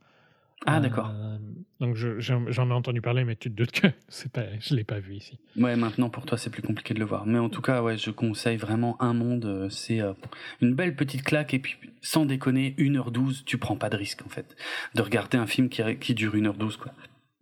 Et, là, en plus, ça les vaut vraiment. Donc voilà, un monde. Allez, j'ai rien d'autre à dire. Et je vais enchaîner directement sur Maigret dès que j'aurai retrouvé mon onglet. Il est là. Maigret, réalisé par euh, Patrice Lecomte, euh, production franco-belge, euh, inspiré du roman Maigret et la jeune morte, écrit évidemment par Georges Simenon en 1954. premier film Maigret depuis une éternité, je crois. il n'y en avait pas eu. Il y en a eu plein à la télé, mais il n'y avait pas eu de film Maigret depuis 1958 avec Jean Gabin. Et ici, c'est euh, Gérard Depardieu qui prend le rôle.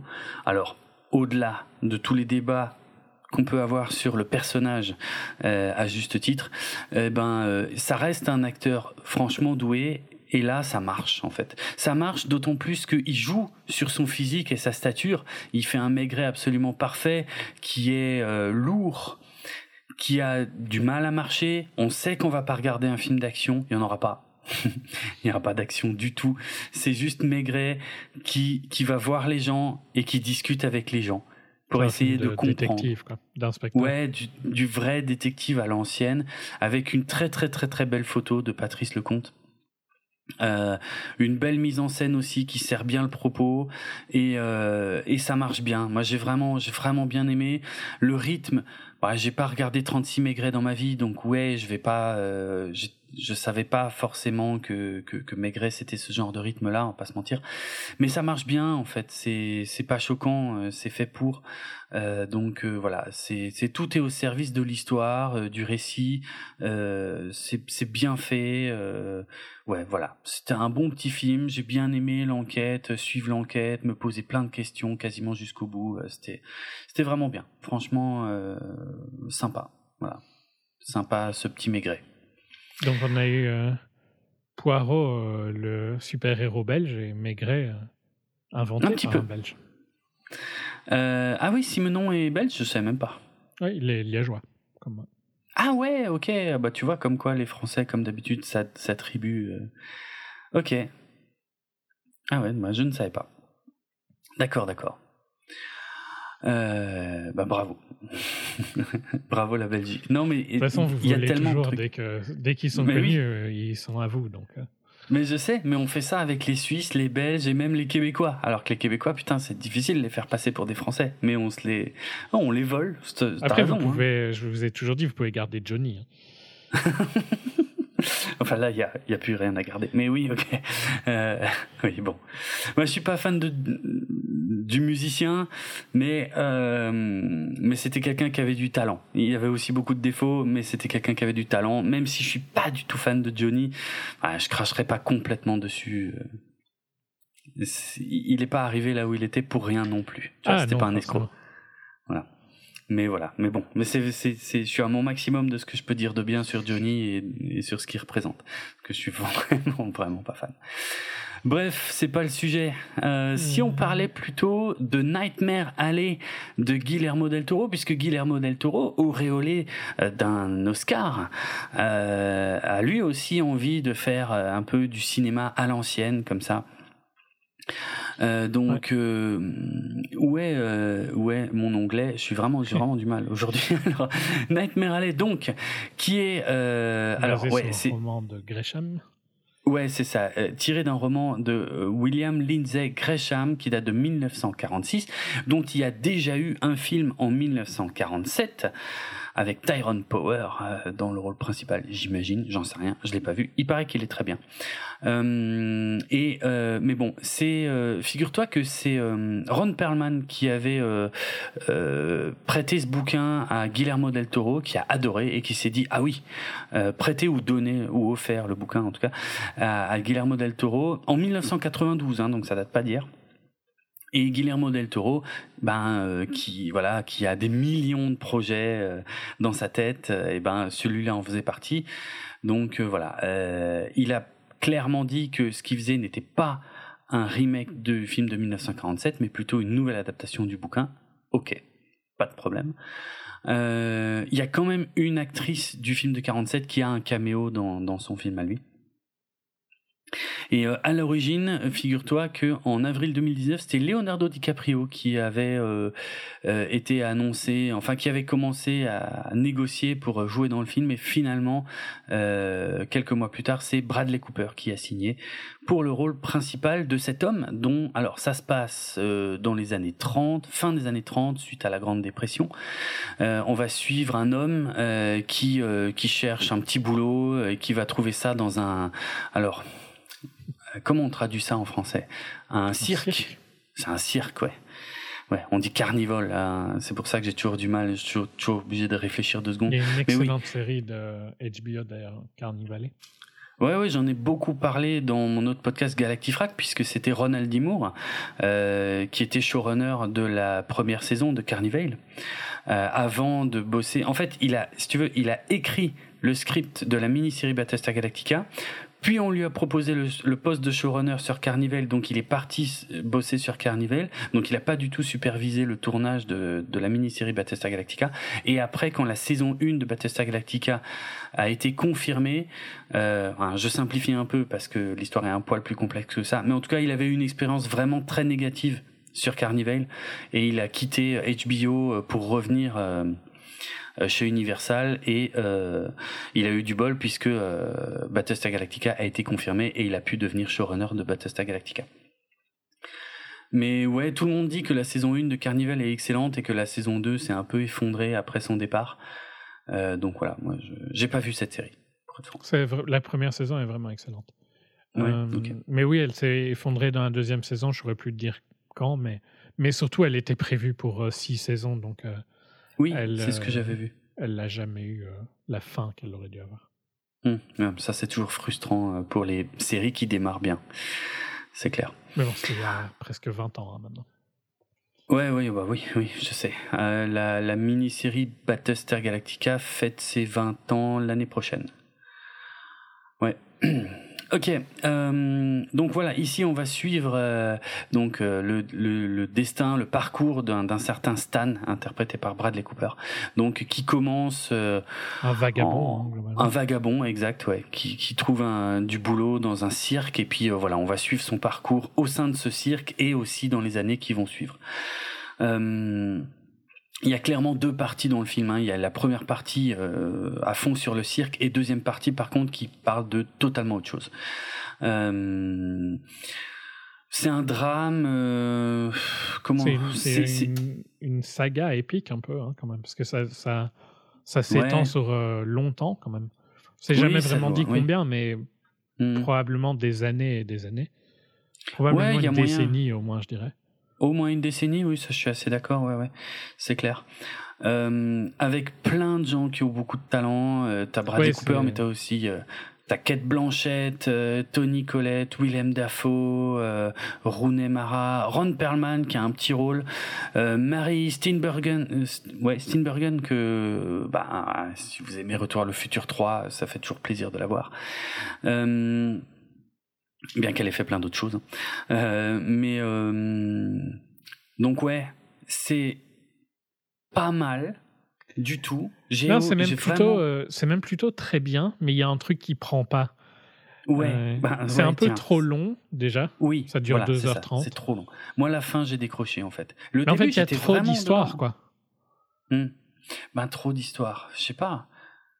Ah, sur la fin, c'est plus. Il y en a moins. Au, au début, oui, dans le cirque, comme il y a beaucoup de personnages, il se passe beaucoup de choses. En fait, t'as c'est presque, super trois, intéressant. t'as presque trois, trois arcs principaux. Ouais, presque, oui. Et moi, c'est le dernier où pff, c'était, j'avais envie que ça se termine, quoi. Et puis ça durait, ça durait, ça durait encore, quoi. Et Tout ça pour c'est revenir, pour essayer de faire une boucle, tu vois, un peu. Mais qui, je trouve, est un peu forcée. Ouais, je suis d'accord. Je suis d'accord. Je suis d'accord. Et ça dure deux heures et demie, quoi, putain. Et En fait, j'ai trouvé des- que hum, il, il heures, pousse pour, euh, pour aller vers là où il veut aller à la fin, pour sa conclusion. Hmm. Mais je trouve pas qu'elle l'ait vraiment méritée, parce que je trouve qu'elle elle arrive juste dans les deux, je sais pas, dans les 20 dernières minutes ou dans les 10 dernières minutes. Ben ouais, ouais. J'ai pas l'impression que c'était le chemin qu'il prenait avant, tu vois. Hmm. Je trouve que c'est un peu forcé sur lui, quoi. Un poil, ouais, c'est clair. Euh, Ça commence à devenir un peu n'importe quoi sur la fin, effectivement, et t'as as du mal à. Enfin, moi, ça m'a un peu saoulé, quoi. Ça m'a un peu sorti du film aussi, quoi, ouais. Hmm. Mais c'est. Ouais, en fait, pour, pour moi, il y a les mêmes, un peu les mêmes problèmes avec Shape of Water. C'est très beau visuellement, c'est un style visuel particulier, mais c'est un peu mou. Ça manque un peu de rythme. Exactement, euh, je suis exactement du même avis. Et je m'étais fait chier pareil euh, devant Shape of Water parce que c'est magnifique ce qu'il y a à l'écran, mais et là aussi hein, dans Nightmare Alley c'est hyper soigné, les décors, les costumes, la Ouais, photo et tout, c'est classe, c'est vraiment classe. Mais il manque un truc, il manque un truc pour que je m'intéresse vraiment. C'est un, Ouais, c'est un peu ouais. comme euh, si tu regardais un- une peinture, quoi. Ouais, ouais, ouais. Et tu peux Bon. faire un truc beau et vivant. Bah oui, je suis bien Et d'accord. il a du mal, je suis bien d'accord. Il a un peu de mal. Donc euh, voilà, je sais pas trop quoi dire d'autre. mais j'ai pas, j'ai pas passé un mauvais moment. Je trouve que c'est. Non, moi non plus. Il y a, il y a plein de Mais- talents, quoi. hein. Hmm. Euh, Mais j'ai quand même largement préféré la première partie à la deuxième. Et bah, c'est problématique, quoi. c'est problématique. Mais en plus, la première partie a un cast un peu plus varié, un peu plus Ouais, cool. largement. La deuxième, bah, ça, ça se concentre sur Bradley Cooper. C'est ça. Et, ça. euh, Qui, qui est excellent, hein, du début à la fin. Mais mhm. c'est l'histoire ou le rythme, je sais pas, il y a un truc qui, ouais, qui marche pas bien sur la fin. Bon, le film méritait pas de se vautrer à ce point non plus. Non, Euh, non, parce, parce que c'est pas ce- mauvais. Ouais, c'est- voilà, c'est pas mauvais, c'est juste il y a des problèmes. Euh, le budget 60 millions, box office même pas 40 millions, c'est violent, c'est méchant même de l'avoir boudé à ce point. Euh, après, le problème, c'est qu'il y avait Spider-Man. C'est les mêmes dates. Il s'est fait défoncer la gueule par Spider-Man et pas qu'un peu quoi, mais défoncer, hein, c'est le mot. Vraiment, il s'est fait atomiser. Bon, chez nous, il est sorti un poil plus tard. Il est sorti en. Il est sorti quand d'ailleurs? Parce que je donne plus aucune moi, date je l'ai vu en avant. janvier. euh. Je donne plus aucune date. Euh, on est où? Nightmare Alley, 19 janvier. Donc un bon mois après Spider-Man, quoi. Mais il s'est fait démonter quand même, quoi. Spider-Man, j'ai vu tout à l'heure qu'il avait encore une séance. T'imagines? Putain, mais c'est hallucinant. c'est dingue. Voilà, Ouais. je sais pas trop Mais quoi non, dire d'autre sur C'est pas mauvais, hein, euh, mais, euh, Ouais. Mais c'est un peu comme Death of, on the Nile, je trouve. Pas, bah, pas mauvais, mais Oh, c'était quand même mieux que Death on the. C'est C'était mieux que plus- c'est Death un Mort meilleur sur film.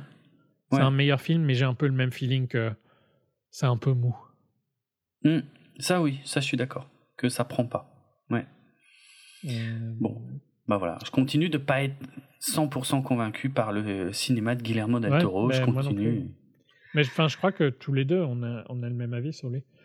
Euh, Bah, moi, il y a qu'un seul film de lui que j'adore, c'est Pacific Rim. Et tous les autres, j'y ai jamais trouvé mon compte. Et j'aime beaucoup le premier Hellboy, mais je suis le seul à, à aimer le premier Hellboy. Non, je moi j'aime jamais. le premier Hellboy. Je trouve qu'il est, bah, Ah ouais il, il- il a du sens quoi. Ben Et oui, puis moi, euh, je- Pearlman ouais, ouais. marche parfaitement. il est parfait, ouais, ouais. Mais Les gens Hellboy n'aiment 2, pas le je- premier Hellboy. Parce que j'aime pas le les- 2 par contre. Ben moi non plus. Et, et en fait, tout le monde crie au génie avec Hellboy 2. Et moi, Hellboy Ok. 2, je n'ai jamais vu la fin. Je l'ai déjà regardé plusieurs fois. Je me suis toujours endormi avant la fin. Je n'y arrive pas. Ça ne fonctionne pas du tout sur moi. Euh, Bon, tu et, sais, et ça n'a plus rien à Pacific voir. Rim. Mais ça, c'est moche parce que Pacific Rim est un excellent film. Et tu t'es bloqué sur un détail. Ah oui, euh, tu t'es jamais bloqué sur un détail. Non, Non, jamais, jamais. non. Notamment dans Sound of Metal, par exemple. Dans Sound of Metal où t'as vu que t'avais tort. non. Non, non. N'allons pas jusque-là. Bref. Non, mais ouais. Alors bon, bah, on va voir ce qu'il va nous faire avec son Pinocchio, parce que putain, le Pinocchio de Del Toro, j'ai l'impression que j'en entends parler depuis je ne sais combien de temps. Il va sortir cette année sur Netflix. Apparemment, ce sera de la stop motion avec de la musique. À mon avis, je vais souffrir. Mais bon, on verra. On verra. Euh, ok, on est sur nos trois derniers. Et t'as vu plein de films français. Hein? Ouais, mais je fais, tu sais, ça, je fais des efforts à cause de Vosges Télévision, en fait. Ah oui, C'est pour ça. bah, faut dire, ils te payent des millions. Donc, euh, tu Ouais, c'est ça. Sinon, je le ferais pas. Mais, mais honnêtement, c'est vrai, c'est pour faut ça. bien hein. payer le jet. hein. Mm. Oh, le jet. Ah oui, c'est vrai que j'y vais en jet. Ouais, j'oublie toujours. Euh, donc, euh, oui, film français. Tiens, j'enchaîne avec Netflix. Euh, le grand retour de Jean-Pierre Jeunet, que tout le monde connaît pour Le fabuleux destin d'Amélie Poulain. Que un tu film jamais vu. que j'ai vu, mais Ah, quand même. Putain que c'était mauvais. j'ai pas compris. On m'avait, on m'avait vendu ça comme le chef-d'œuvre total du cinéma français, le film. C'est probablement un des films pas- français les plus connus aux- à l'étranger. hein. Oui, ça c'est vrai par contre. Ouais, c'est vrai, c'est vrai. Mais putain, mais je me suis tellement emmerdé devant ce film en fait. J'ai pas compris. T'as J'ai- vu ces autres films ou pas? Genre Délicatessen Bah oui. Alors moi je fais partie des rares. Moi je fais partie des rares qui aiment Alien 4 déjà. Mais bon, ça c'est c'est particulier. Mais euh, oui, la Délicatessen et la Cité des Enfants Perdus, bah oui, euh, moi c'est ça qui m'intéresse chez Jean-Pierre Jeunet. C'est un mec qui est capable de faire du cinéma euh, fantastique ou du cinéma de genre avec une patte Une et, patte et- française, pour le coup. et une patte purement française et tout que je trouve super intéressante. Et mais ça fait longtemps qu'il fait plus ça en fait. Et du coup, euh, ben, ça fait longtemps que je l'avais un peu perdu et que voilà. Et le, le- un long dimanche de fiançailles, j'ai même pas été le voir parce que je sais que c'est pas pour moi. Et c'est sûrement bien, hein, mais c'est pas pour moi. Euh, à la limite, Micmac attire à l'arigot, ça j'aurais dû le voir parce que ça avait l'air fun. Et l'extravagant voyage du jeune et prodigieux T.S. Spivet, c'est peut-être bien, mais euh, je sais pas. C'était il y a 10 ans. hein. Ça m'a pas parlé. Ouais, c'était il y a quasiment dix ans. Donc du coup, c'était le grand retour de Genet, mais surtout sur de la SF. Et putain, ça, ça m'excitait à mort, quoi. Euh, sachant que en plus, c'est un projet que qu'il a euh, qu'il essayait de monter depuis longtemps, qu'il a euh, essayé de vendre à plusieurs studios français pendant quatre ans, que tout le monde lui a claqué la porte, et que finalement, il a failli réussir à vendre le film chez UGC. Euh, et, et on lui a dit au final, ah oui mais non, des robots dans une comédie française, en fait non, ça n'existe pas. Il n'existe pas de case pour ça en France. Soit tu fais une comédie française, et là on te donne plein de sous, encore plus si c'est raciste. Soit tu fais un film avec des robots, beau, la personne fâcheux. te donnera de sous. c'est ça.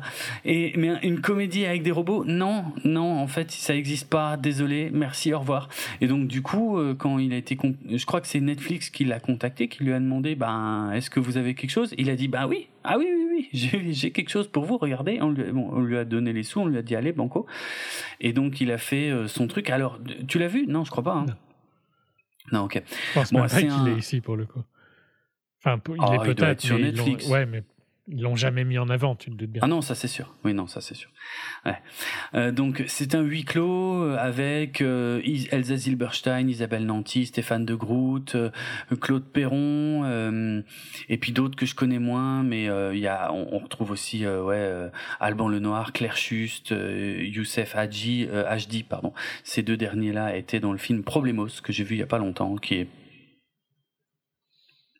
sympa. Il y a une latence. Ouais, Genre, ça. a, dû- ça, a, ça a été dur. Quoi. Non, mais il y avait, il y avait quelques trucs drôles dans ce film, mais dans l'ensemble, c'était pas incroyable non plus, quoi. Bref. Et puis on a, oui, on a euh, André Dussolier aussi. Bref. Bon, voilà. Il y a quand même un beau casting et l'idée, c'est de, faire un. Donc on est dans une société euh, rétro-futuriste qui est un style visuel que j'adore, par contre. Vraiment. Euh, C'est-à-dire, on est sur de la science-fiction, mais stylé années euh, 30, 40 et tout. Et où il y a plein de robots, tout le monde a des robots à la maison, et il y a plein de styles différents pour les robots. Il y en a qui ont vraiment l'air humain presque, ou d'autres pas du tout. Euh, Il y a plein de styles différents.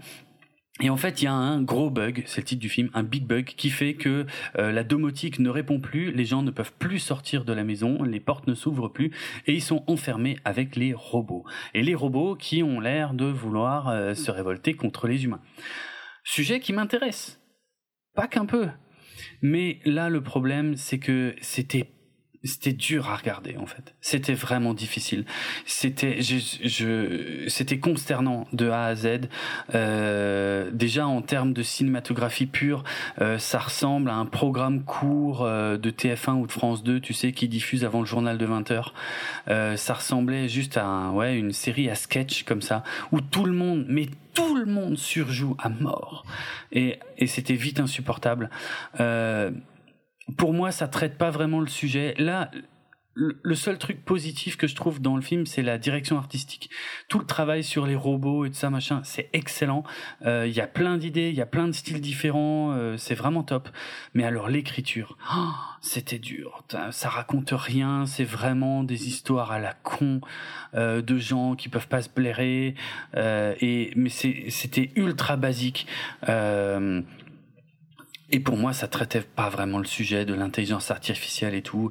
Et puis, comme tout le monde surjoue en plus, enfin, c'était vraiment difficile à regarder. Plus la réal, euh, genre euh, sketch de euh, avant journal de 20 heures. Non, c'était euh, une énorme déception, mais vraiment quoi. Ouais, c'était dur. C'était très très dur à regarder. En plus, c'est long. Hein. Ça dure presque deux heures. Ça dure 1h50. Mais putain, pour rien raconter. Très très dur. Donc voilà, je, je, je sais pas quoi dire d'autre, mais euh, ouais non, c'était, je comprends pas en fait, je comprends pas. Je comprends pas. euh, Il y avait, enfin voilà, ça me, je suis toujours fan que la SF puisse exister en France. Et mais je comprends pas que Jeunet, euh, bah visiblement c'était vraiment ça qu'il voulait faire puisqu'on lui a laissé carte blanche et tout. Mais putain c'est dur, c'est vraiment dur à regarder quoi. Je vois pas trop euh, quel public peut apprécier ça quoi. C'est euh, du public qui connaît pas Jeunet à la limite peut-être, Mhm. mais euh, sinon euh, ouais c'était. euh, Et euh, le pire c'est qu'on reconnaissait son style un peu aussi avec les angles de caméra, avec euh, des choses comme ça, avec la façon de filmer par- euh, souvent près des visages et tout machin. Mais euh, je sais pas, c'était c'était c'était vraiment difficile à regarder. Donc voilà, Big Bug, je, je recommande ça à personne. C'était- trop trop radical dans la proposition, euh, trop bizarre. Allez, euh, allons casser du sucre sur Moonfall, sur, le- sur le dos de moi j'ai Moonfall. adoré Moonfall. Hmm ok, on va voir. J'ai Donc, pleuré euh, tellement c'était bien. on, on- on a appris en mai 2019 que euh, Roland Emmerich serait euh, à un l'écriture. nouveau film de hard SF. à l'écriture et à la réalisation d'un nouveau film de SF qui nous rappelle un petit peu les grandes heures de sa carrière, euh, qui était Independence Day notamment, euh, et puis euh, avec euh, probablement des petits bouts de 2012. euh, Godzilla avec de la destruction massive. J'en sais rien moi euh, le jour d'après évidemment avec le côté un peu catastrophe euh, plus ou moins naturel. Un des trucs comme ça quoi Euh, c'était un peu la Je promesse sais bien que c'est mauvais, mais j'aime Mm. encore bien The Day After Tomorrow. ouais celui-là moi je- c'est pas celui que je préfère Euh, Mais quitte à en choisir. Je trouve que le, Mm. le cast est pas mauvais. quoi. C'est un, un relativement jeune Jake, Jake Gyllenhaal et c'est Dennis. Quaid. C'est pas mauvais. Oui. non c'est sûr c'est pas mauvais mais c'est pas un film que j'ai trouvé passionnant mais c'est pas un mauvais film Non, mais je je sais pas pourquoi. Après, en fait, c'est son dernier, hein, parce qu'après, c'est vraiment. C'est vraiment dur. Après, c'était 10,000 BC. 2012, 2012, c'était vraiment mauvais pour le coup. 2012, c'était vraiment pas bon. Ouais, non, non, c'est clair.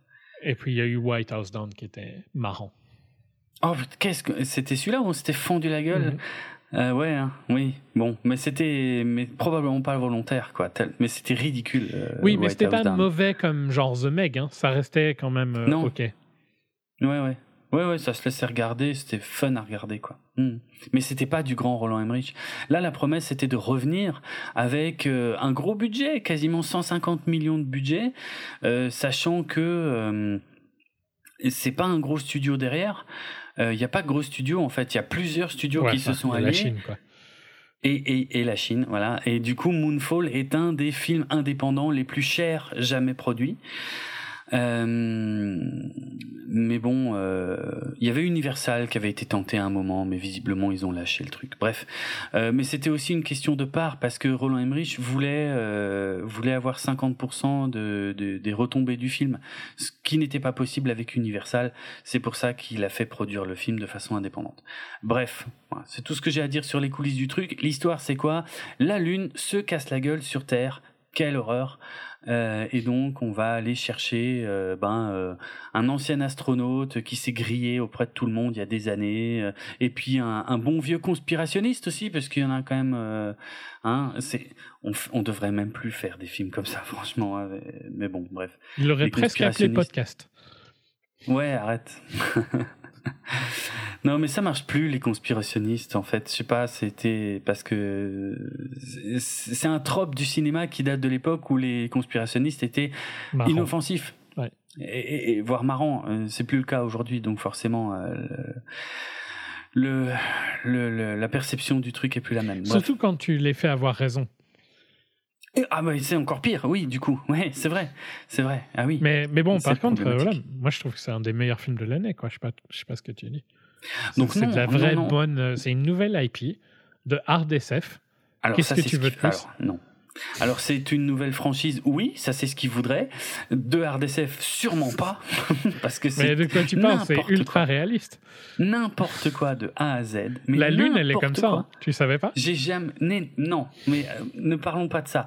Euh, mais, mais même juste la préparation d'une mission spatiale, tu peux Ouais. pas faire ça en un Ah, claquement de euh, doigts comme ils font dans le film là. Quand t'es un quoi. Maverick old school, c'est comme ça que tu le fais. Non, n'importe quoi. Non, non, mais bon. Après, je m'en fous. Je vais voir un film de Roland Emmerich. C'est sûr que je, je sais que je vais pas voir de la hard SF. Mais par contre, je m'attends à ce que ce soit fun, à ce que je vois de la destruction massive à l'écran. Et franchement, j'aime, j'aime beaucoup Halle Berry. Je sais que toi, tu l'aimes pas. Ouais. Moi, je l'aime bien. Ah oui, Euh, j'aime, bah oui, j'aime beaucoup Patrick Wilson. J'aime vraiment bien John Bradley euh, qui vient de euh, Game of Thrones. Euh, bon, c'est lui le conspirationniste dans le film, mais bon, bref. J'aime bien Michael Peña. Ouais, j'aime bien. Voilà. Mais en fait, là, on est sur des clichés. On est vraiment que sur des clichés. On sait où ça va. Et il y a des surprises, mais les surprises sont, elles sortent tellement de nulle part que c'est pathétique. Et, euh, Ouais, je ne peux et pas le te laisser dire reste, ça, c'est un des meilleurs films de l'année. et Genre reste, Licorice que- Pizza ou ça, quoi, tu vois. je- non, je sais, que, je sais que tu mens. Et euh, mais je continue quand même. Euh, et du coup, enfin, euh, c'était pas intéressant en fait. Il a pas réussi à rendre le truc épique. Euh, malgré quelques belles scènes, toutes les scènes avec les fusées et tout, moi j'avais envie d'y croire et tout. Et puis il y en a, tu vois, il y a, y a du rocket Ah, il a, porn, il a dépensé de l'argent. hein. Bah oui, oui, clairement. Mais il a pas réussi à rendre son truc passionnant ni épique. Et du coup, honnêtement, plus ça avançait, moins j'étais dedans. Et puis à la fin, j'avais juste envie que ça se termine. En plus, c'est plus ça avance, plus c'est what the fuck. Mais what the fuck, ni drôle, ni euh, ni euh, je sais pas comment dire, ni ni épique, ni rien en fait. Euh, non, mais moi, je te dis, j'étais très émotionné. J'ai trouvé que l'interprétation des personnages, l'alchimie entre eux, euh, C'est faux. c'est merveilleux. Je Euh, sais que c'est faux. J'avais les larmes aux yeux euh, tout le long. Faux. J'ai pas pensé à comme ça depuis Lucy, euh, le chef-d'œuvre de Luc Besson. Arrête de faire référence à ce mec. Euh, Par contre, oui, c'est du, c'est, du niveau de Lucie, oui, en termes de qualité. On est d'accord, c'est du niveau de Lucie. Ah bah oui, complet. non, euh, je, je, je stoppe le, la façade. C'est de la grosse mm. merde, hein. c'est immonde tellement c'est con. Ouais. je suis d'accord avec toi, c'est, dur d'être aussi débile. Quoi. Ça ne peut être que du troll de penser autre chose, hein, soyons clairs. Du troll et du clickbait. Mais, c'est con, mais pas fun. Non, non, c'est ça se prend au sérieux. Ça se prend à mort au sérieux. À mort. Et, et en plus, euh, ils ont gâché un peu à montrer tous les trucs dans le trailer, donc t'as zéro surprise. Ouais, ils, ils, se sont vraiment cramés avec le trailer. C'est très très bête de leur part. Vraiment, vraiment. Je comprends pas qu'ils aient pu faire une bêtise pareille. Et en plus, franchement, genre, tu te dis, mais les mecs, vous aviez déjà un film juste avec la Lune. Hein. Il n'y avait pas besoin de l'autre histoire. Mais c'est vrai. C'est ça. Et ça aurait été dix fois moins débile en plus. Euh, oui, oui. Parce que c'est quand on part sur l'autre histoire que ça commence vraiment à se prendre pour ce que ça n'est pas. Ah, oui. Euh, ça, se prend, ça se prend au sérieux, mais, mais mal branlé. Donc du coup, euh, enfin moi je me suis juste ennuyé quoi. Et et euh, ouais, j'ai vu quelques belles images de science-fiction, mais pas, bon, même pas ouf. Hein. mais très peu, hein, très peu. Les, les, séances de, enfin, les séquences de destruction massive sur Terre, elles sont où en fait? Elles sont où? Ils nous, ils nous cassent des décors vides. C'est, il est où le Roland Emmerich qui casse des villes entières? Non, là, il n'y a rien, c'est sans vie. Hein. Ouais, c'est ça, c'est sans vie. Et je comprends pas, parce qu'avec le budget de malade qu'il avait, il pouvait le faire, son film, normalement. C'est juste des choix artistiques foirés. Et il y a des scènes, euh, genre par exemple, euh, le truc en voiture, tu vois, quand il a. Euh, quand ils sont sur Terre en voiture.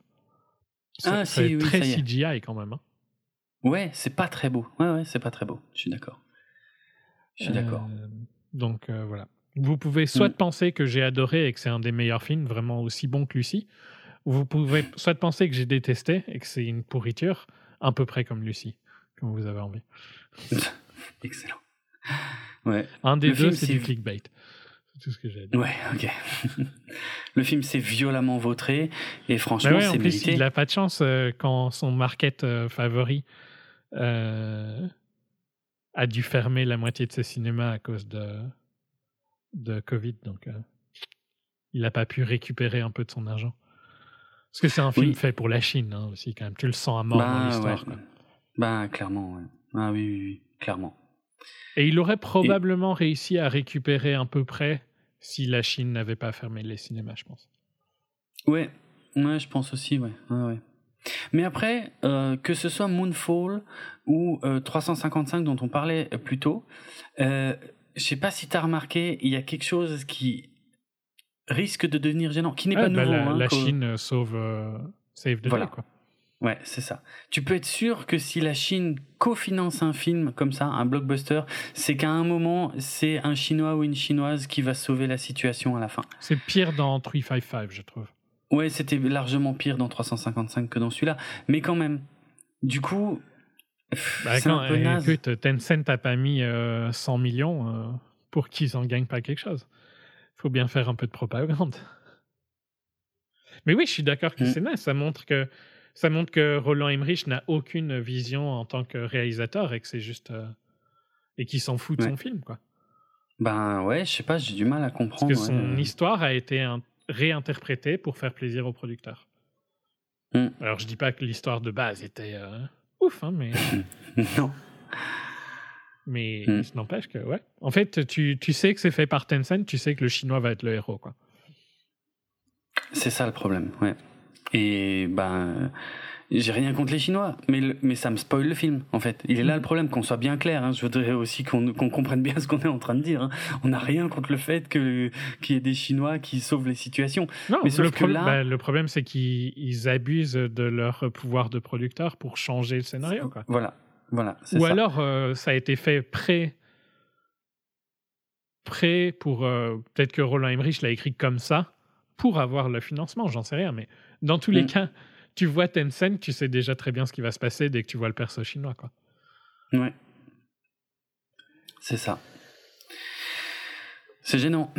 Euh, c'est gênant. Mais bon, ça fait des années, hein, je trouve. Ça, a fait- commencé ça commence avec à faire quoi, quel- genre Michael Bay euh, et certains Transformers.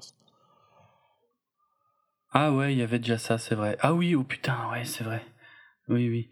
Ouais, probablement que c'était un des premiers, celui-là. Exact, exact. Ouais. Mais ouais, bon, bah, ça, fait un peu chier, quoi. Par contre, Bon, je voilà, trouve que c'est euh, vraiment encore plus marqué dans 355. Là, tu sens Ah oui, vraiment oui. qu'ils ont réécrit quoi.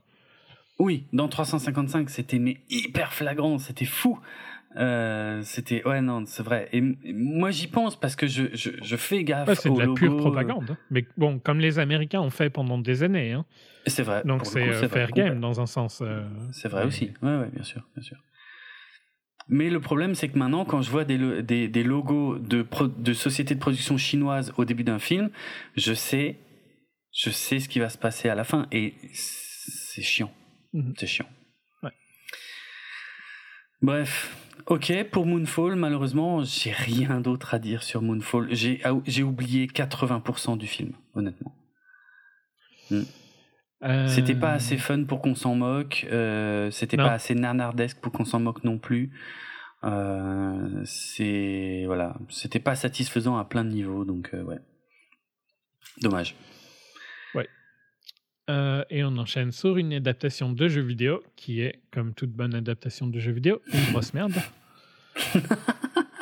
Excellent. Putain, comme tu l'as direct euh, balancé. Ok. Donc, Euh, euh, Uncharted de Ruben Fleischer, principalement connu Oui. pour quoi, Zombieland? Oui. Alors je vais faire l'historique quand même rapidement du truc du projet parce qu'en fait, à ma grande surprise, ça date pas d'hier. Oh, c'est super Et- vieux. Et il y a eu plein Ouais. de. euh, il y a eu plein de, plein de possibilités. L'idée d'un film Uncharted est. euh, Nathan Mm. Fillion a, a essayé pendant, je pense, 15 ans de faire un film Uncharted. Exact, exact. Eh bien, ouais, je ne savais pas tout ça parce que Il a même fait un short, hein, je crois. Oui, il a fait un fan film en fait, euh, court métrage fan film euh, où il jouait le rôle, ouais. Hmm. Et il est parfait pour le coup. Ouais, je veux bien croire. Alors figurez-vous que quand on dit que ça remonte à loin, euh, ça remonte à 2008. C'est il y a plus de 10 ans. Moi, j'ai jamais joué à aucun des jeux, donc j'ai aucun affect avec la saga. Hein, soyons J'adore. Donc la saga de Naughty Dog, hein, créée par Mm. euh, Amy Hennig. Euh, Ouais. J'adore. euh, J'adore Uncharted. Et Naughty Dog est un des meilleurs studios euh, Mm. actuels. Hmm. Donc le studio qui fait Uncharted et Last of Us. Ouais, oui, que ce soit clair pour tout le monde. Alors, allez, je vais essayer d'aller vite parce que c'est juste, honnêtement, citer tous les noms des gens qui ont été associés au film, en gros. Hein, c'est quasiment, j'ai quasiment que ça à dire. Ça commence en 2008. Le producteur Avi Arad, qui est à l'origine du Marvel Cinematic Universe, on a tendance à l'oublier, euh, même s'il s'est fait dégager par Kevin Feige entre temps. Euh, et ben, c'est lui, en 2008, Avi Arad, qui a commencé à essayer de développer un film Uncharted. Euh, à la même époque, euh, Richard Lemarchand, qui était euh, lead game designer, je sais pas dire ça en français, euh, mais enfin un des responsables principaux des jeux vidéo euh, Uncharted chez Naughty Dog, avait déclaré publiquement, enfin dans en tout cas, dans une interview, on lui avait demandé qu'est-ce que vous pensez d'un film sur Uncharted? Il avait répondu no comment. Euh, Donc, en 2009, en tout cas, on était sûr que le film Uncharted était en développement, au moins depuis un an et demi, et que Nathan Fillon, dont tu parlais à l'instant, que tout le monde connaît pour Firefly, La meilleure série Ok. de SF. c'est pas vrai, en fait. Oui, oui, bon, là, pour- admettons, ça, je rebondirai pas là-dessus. La vérité, c'est que le grand public connaît euh, Nathan Fillon pour la série Castle, et pas pour Serenity, puisque personne n'a vu Serenity Firefly. dans le grand public. Firefly. Oui, Serenity Firefly, pardon. Oui, oui, Firefly plutôt. Serenity, c'est le film. Euh, bref, je confonds toujours en plus. Euh, Je sais jamais lequel s'appelle comment. Euh, Mais Donc, tu sais ce que Nathan le Fillon. Serenity? mais bien sûr. euh, mais justement, je confonds en fait. Non, si, parce que je mélange en fait. Je sais plus si le Serenity c'est le nom du vaisseau ou la classe du vaisseau, et parce que Serenity c'est l'un et Firefly c'est l'autre. Et du coup, je sais, je sais plus. Euh, Firefly, Ah. c'est le, c'est le- Fais-moi le la classe du vaisseau. Non, non, c'est la classe du vaisseau. Le- Firefly, donc c'est un classe. Firefly class et c'est le Ouais. vaisseau s'appelle Serenity. Mais, le mais j'ai Ah. mal compris ta question. Le premier c'est Ah. Firefly, c'est la série et Serenity c'est le film. Mais oui, Serenity c'est le vaisseau et Firefly c'est la classe. D'accord. Bah moi, je confonds toujours les deux en fait. Donc du coup, je sais plus lequel est le titre de quoi. Bref. Donc Nathan Fillon, en tout cas, euh, oui, s'est rapidement manifesté pour euh, pouvoir interpréter le rôle de Nathan Drake, le héros des jeux. Euh, et il a même, à l'époque, tu te souviens, à l'époque où Twitter c'était bien, eh ben, il avait commencé. J'aime encore Twitter aujourd'hui, mais comme plein de gens, je me fais des soucis. Il, il te reste six mois. Ouais, ça doit être ça. Euh, bref, euh, à l'époque en tout cas, il avait demandé aux gens de se manifester sur Twitter euh, pour justement pour qu'on le remarque et pour, pour qu'il soit embauché pour le rôle. En 2010, on Et apprend franchement, que moi j'ai vu ce truc-là, hein, mais c'est Ouais. parfait, quoi. tu l'as vu le fan film? Mhm. Ah ouais, ok, ça marche bien, ça Ça marche, super bien. Il a parfaitement putain. le rôle de Nathan Drake. Ah ouais. Il est, il est parfait pour Nathan Drake. C'est logique, dans Firefly, il joue déjà un peu ce genre de personne, tu vois. Donc, Mhm. euh, ça- et en plus, même physiquement, je trouve que il, il a ce côté, tu vois, aventurier, euh, handsome euh, adventurer.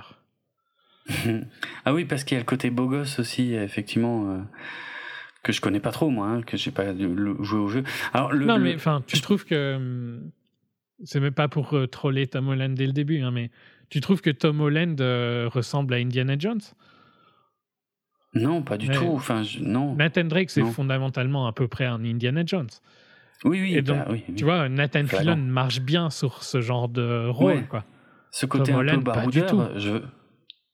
Ah non, Tom Holland, pas du tout. Mais oui, mais le, le problème, c'est que le projet a aussi évolué. C'est ma- une Oui, je origin sais. story. Je sais, mais, mais c'est pour dire que Nathan Fillon, en tant que Nathan Drake, ça marchait parfaitement. Ouais. Alors, le fan film s'appelle The Uncharted Live Action Fan Film. En fait, c'est le, c'est le titre. Et ça date de 2018. Effectivement, je pensais que c'était beaucoup plus vieux. Euh, Non, c'est- ouais. relativement, récent, récent. mais ouais. ça n'a pas suffi pour que Nathan Drake, euh, pour que Nathan Fillion soit embauché pour le rôle de Nathan Drake. Je reviens en arrière. euh, en tout cas, euh, à l'époque, on est en 2010. C'est David O. Russell qui est le- engagé. pour un- juste pour le Oui. fan film, l'autre acteur c'est Stephen Lang, euh, Ah oui. qui est maintenant, c'est triste, mais c'est peut-être Don Brieve pour lequel il est le plus connu? Ben, je pense, ouais. Mais- Avatar, c'était le Ouais. méchant d'Avatar, et puis c'est. Il marche le- beaucoup mieux en soli. Parce que pareil, Mark Ah bon? Wahlberg marche pas du tout en soli. D'accord. J'ai beaucoup te fais- hein. Je te fais confiance parce que moi j'ai pas joué au jeu encore une fois. Donc ok. En tout cas en 2010 c'est David O. Russell qui est engagé pour écrire et réaliser le film. Donc David O. Russell, euh, Les Rois du désert, euh, euh, The Fighter, des choses comme ça. Bref. Récent. Euh, et puis, euh, d'ailleurs, euh, suite à, un- à une projection de son film The Fighter, il y a un fan de Charted qui avait été le voir, qui lui avait demandé si justement il comptait con- confier le rôle de Nathan Fillon, non, le contraire, de Nathan Drake à Nathan Fillon. Et apparemment, David O. Russell avait, répondu qu'il savait pas qui c'était. Il savait pas qui était Nathan Fillon. Voilà. Et donc euh, la réponse c'était en gros ça. Euh, bref. En, en 2010 aussi, on apprenait que c'était euh, Mark Wahlberg qui était donc le grand favori pour avoir le rôle de Nathan Drake. Et puis que voilà, que le script était en cours d'écriture et que le tournage devait se dérouler en 2011. Euh, L'idée à l'époque, c'était que Robert De Niro joue le père de Nathan Drake et que Joe Pesci joue euh, l'oncle de Nathan Drake. Euh, voilà. Bon, peut-être avec un mec comme David O. Russell à la barre, oui, c'était peut-être envisageable d'avoir ces acteurs-là. Peut-être. En tout cas, finalement, David O. Russell a quitté le projet en 2011 pour aller réaliser Silver Linings Playbook, euh, un film qu'on avait adoré avec Bradley Cooper et Jennifer Lawrence, retitré Happiness Therapy en France. Ensuite, il était question que ce soit Neil Burger qui réalise le film. Alors Neil Burger, je suis obligé d'aller voir sa fiche. Ah oui, c'est celui qui a fait euh, Divergente. Ouais, d'accord. Mais il l'avait pas encore fait, je crois, à ce moment-là, justement. Alors réécriture, ils ont tout repris à zéro, ils ont tout réécrit. Finalement, en 2012, ils quittent le projet pour aller faire Divergente. Euh, et donc, c'est euh, d'autres scénaristes qui sont embauchés. Il paraît que Seth Rogen et Evan Goldberg ont été approchés plusieurs fois pour écrire le film et qu'ils ont toujours décliné. Donc euh, là, on parle de euh, super grave. Euh, comment ça s'appelait C'est la fin. L'interview qui tue. Je mhm. crois que c'était ça le titre français débile. et voilà. Enfin bref. Bon, eux, ils ont toujours refusé. Ce qui est con, parce qu'à mon avis, c'est ça pourrait être leur univers, mais après, j'en sais rien. Peut-être que Peut-être qu'ils n'ont pas joué au jeu ou qu'ils n'avaient juste pas envie. Bref. Ensuite, il est question d'un certain Seth Gordon pour euh, réaliser le film avec un autre scénariste. Alors Seth Gordon, qu'est-ce qu'il a fait? Ah, il a fait euh, Comment tuer son boss et Alerte à Malibu, le film. Waouh. Et puis plein d'épisodes de The Office Parks and pour le coup. Ouais, c'était con, mais je m'en souviens mais C'était marrant. Ouais, je m'en souviens. C'est pas pour être franc, je m'en souviens vraiment. Ouais, ça m'avait pas laissé un souvenir impérissable. Mais ok. Euh, donc là, à ce moment-là, le film est censé sortir en 2016. Finalement, le studio euh, embauche encore d'autres gens pour réécrire le film. Euh, à un moment, il est question que ce soit Chris Pratt qui joue le rôle de Nathan Drake, ce qui aurait vraiment déplu à Julien. Même si à l'époque, je pense que ça passait encore. Ah bah à l'époque ça passait encore, c'est vrai. Euh, finalement, Seth Gordon quitte le projet pour aller réaliser le film Alerta Malibu. Euh, ensuite, en 2015, il y a eu le grand hack euh, de Sony et puis le script de David Guggenheim a fuité sur Internet. J'ai pas spécialement de retour sur ce script. le film est repoussé à juin 2017. Bon, il verra pas le jour à ce moment-là. En 2016, Variety nous disait que c'était Joe Carnahan qui euh, était en train d'écrire une nouvelle version du film. J'adore Joe Carnahan, j'en ai beaucoup parlé l'année dernière. Euh, il a fait deux des films que j'ai le plus kiffé l'année dernière. Même si j'ai du mal à le voir là-dessus, mais, mais pourquoi pas. Mm. En tout cas, il sait faire des, des bons films d'action. Euh, au moins, on peut pas lui enlever ça on se rend compte en 2016 que le film Uncharted disparaît des calendriers de Sony, euh, qu'on n'a toujours pas de réalisateur annoncé ni de casting, mais Sony disent non non mais on continue à bosser dessus.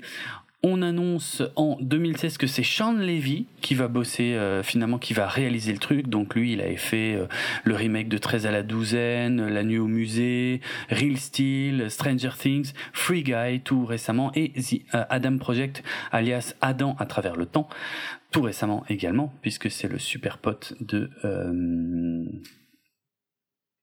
son nom m'échappe, Ryan Reynolds. Merci euh, pour ton assistance, Julien. Donc voilà, Sean Levy qui doit réaliser le film Uncharted. Le film doit sortir en 2017. Finalement, en 2017, c'est Tom Holland qui est casté dans le rôle de Nathan Drake. Et là, tout le monde se dit what the fuck? Parce que on se dit bah ça ça va pas être le même Nathan Drake forcément euh, puisque euh, c'est un ado littéralement hein, à ce moment-là hein, puisqu'on vient de le découvrir dans Spider-Man. Euh, et que on apprend aussi que le, le, film sera un préquel des jeux. Ça va nous raconter l'origine story voilà de Nathan Drake. Ok euh, finalement, euh, en fin 2018, Sean Levy quitte le projet pour aller réaliser Free Guy, qu'on a vu l'année dernière, puisqu'il y avait eu les reports à cause de la crise sanitaire. Euh, on apprend ensuite que c'est Dan Trachtenberg qui doit réaliser le film, celui qui avait réalisé Ten Cloverfield Lane, et puis probablement d'autres trucs. Ah, un épisode de Black Mirror aussi, apparemment. Ok et un film euh, qui me dit rien mais qui est peut-être pas encore sorti. Ok, euh, le film doit sortir en fin 2020 à ce moment-là. Évidemment, vous, vous, réalisez bien que tout ça a été largement décalé. En plus, Dan Trachtenberg quitte le film euh, alors que le tournage devait commencer début 2020. Euh, finalement, en septembre 2019, on apprend que c'est Travis Knight le nom de qui réalisateur va est hallucinant. C'est hallucinant, hein, c'est clair. Hein. Donc c'est Travis Knight qui doit réaliser le film. Donc Travis Knight qui avait fait euh, Kubo et je me souviens plus le titre français. C'était un film d'animation. Euh, Kubo and the Two Strings, mais je sais plus le titre euh, français. Mais en live action, il a, fait, il a fait Bumblebee. Et il avait fait Bumblebee, absolument.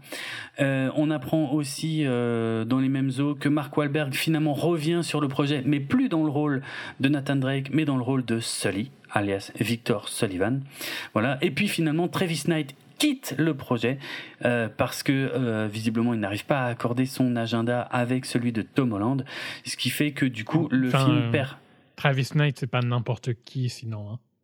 Tu- tu- Ah bon? le- son nom te dit peut-être rien, mais Non. le, le co-founder de Nike s'appelle Phil Knight. Ah oui? Tiens. C'est le fils de Phil Knight, C'est le fils du co-créateur de Nike. du Ah ouais. et du. Je pense que c'est le current CEO de Phil Knight. Ah ouais, d'accord. Ah bah je ne savais pas. D'accord, ok. Pourquoi pas. Euh, d'accord. Tant mieux pour lui.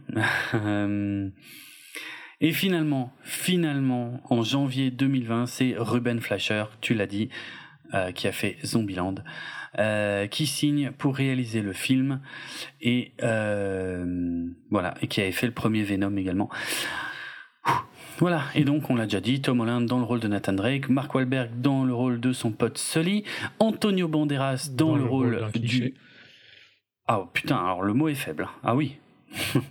oui, oui, oui. Dix fois oui. Et, euh, et voilà, je sais pas Et quoi je- dire j'ai envie De dire, en 2016, euh, Neil. euh, euh, Lequel? Neil Druckmann, le, Ah. le, le, basically le, le lead, le créateur de Last of Us 2, enfin le lead créateur de Ah. Last of Us 2, Neil Ok. Druckmann, qui, donc, qui travaille sur euh, la série, hein, dit Mhm. que un des plus importants aspects du film, c'est la relation entre les personnages. Apparemment, il n'y a personne qui l'a écouté. C'est con, hein, parce qu'il fait les meilleurs jeux vidéo qui existent. quoi. Mhm. C'est vrai, c'est vrai que c'est dommage. Euh, Euh, Non, franchement, euh, c'est. Je m'attendais pas à grand chose, mais c'est une insulte ce film. ah, et ah ouais. et, hum, j'adore la série. La- ça veut pas dire que la série n'a pas des défauts, notamment elle a un défaut, un terme qui est très apprécié. Je sais pas si tu l'as déjà entendu, mais ce qu'on appelle de la ludonarrative dissonance. Oh putain, qu'est-ce que c'est que ça C'est le fait que entre ce que tu fais dans le jeu, donc c'est un terme pour les jeux vidéo. hein, Ouais. ce que tu fais dans le jeu et l'histoire qu'on te raconte il, euh, n'est pas ne sonne pas juste quoi. Ah, Euh, d'accord. donc dans le cas de Uncharted, c'est que Nathan Drake c'est un mec que tu es censé apprécier, mais littéralement il tue probablement 100 000 personnes à travers l'histoire. oui, d'accord. Euh, Oui, effectivement. Ah oui, c'est est, un un, thème bon exemple. important, euh, la ludonarrative dissonance euh, dans les jeux Ouais. enfin dans l'art du jeu vidéo. Mhm. Euh, donc je dis pas que c'est pas Ouais. euh, c'est pas des jeux qui ont les scénarios les plus parfaits qui existent, tu vois, parce que mais par contre c'est des jeux qui sont facilement adaptables. C'est c'est c'est de l'Indiana Jones quoi. Euh, et, et là je trouve qu'ils ont rien fait parce que les, les points importants du jeu c'est le côté aventure et la relation entre Sully et Nathan. Et là Mhm. il y a aucun des deux. Ils sont nuls à chier tous les deux. Oh putain, la violence. Euh, ils ont aucune alchimie. T'as pas l'impression qu'ils sont, qu'ils sont potes ou qu'ils vont devenir potes. Ils se tolèrent. ils la viennent de se rencontrer. Mais Oui, oui, je suis d'accord. Sur, sur la fin, ça commence un peu à fonctionner, j'ai trouvé. Et en fait, ce lead, Mark. Wahlberg est nul pour Sully. Il est Ah bon? beaucoup trop monolithique. Hmm. Euh, ça marche pas du tout avec l'humour de Sully. Euh, D'accord. Tom Holland en tant que jeune Nathan, ça passe encore. J'aime, pas parce que je trouve que ça marche pas bien, mais euh, mais il y a eu des jeunes Nathan dans la série. C'est un peu près Ah ouais? quoi, tu vois. D'accord. Euh, mais ouais, pour moi, le problème, c'est qu'ils ont, ils ont pas du tout une bonne relation. T'as pas l'impression que, enfin, ils jouent pas ensemble, quoi. Ils jouent pas dans le même film. Et, et lui, il est nul à chier, quoi. Et pourtant, je suis pas, je déteste pas Mark Wahlberg. Il y a plein de films que j'aime bien de Mark Wahlberg. Non, plus que la majorité des gens. beaucoup. Euh, On l'aime beaucoup tous les deux, ouais. Chloé est... marche pas vraiment non plus, je trouve. Euh, Et, et l'histoire est pathétique, quoi. L'histoire est pas ouf. Hein. euh. Moi, sans, sans, aucun, sans aucune connaissance des jeux, moi j'ai été voir ça. Bon, ben, je savais que c'était plus ou moins un film d'aventure, machin, une histoire de carte au trésor et de chasse au trésor. Mais c'est puis même pas bon, un bon film de ça. Non, Je suis d'accord. Hein. J'ai regardé ça de façon vraiment très neutre. Euh, ça essaye de mettre le paquet, surtout, surtout à la fin, avec des scènes à grand spectacle, on va dire, qui sont littéralement les seules dont je me souviens. Je me souviens de rien. Je me souviens les trois quarts du film, je les ai totalement oubliés. Je sais plus comment on en arrive à la situation finale où ils font des trucs aberrants avec des hélicoptères, mais que j'ai trouvé un fun. Peu dans le jeu, hein, pour le coup. Donc. Euh. Ouais. Voilà, mais ça j'ai trouvé fun. Mais c'est tout en fait. Et je suis sorti de ce film, j'avais tout oublié quoi. Je non, moi ça m'a énervé, mais parce que je suis fan de. Ah, je comprends. Je suis fan d'Uncharted. Je comprends. Je suis plus fan de Last of Us que d'Uncharted, mais j'aime bien Uncharted. Mm. Euh, mm. Mais ouais, non, là, ça marche pas du tout quoi. Ouais. Euh, c'est je sais pas, ouais, je trouve que c'est pas impressionnant. C'est pas vraiment impressionnant visuellement, c'est très faux. Euh, c'est pas mal faux, ouais. Tu ressens Et puis pas assez générique.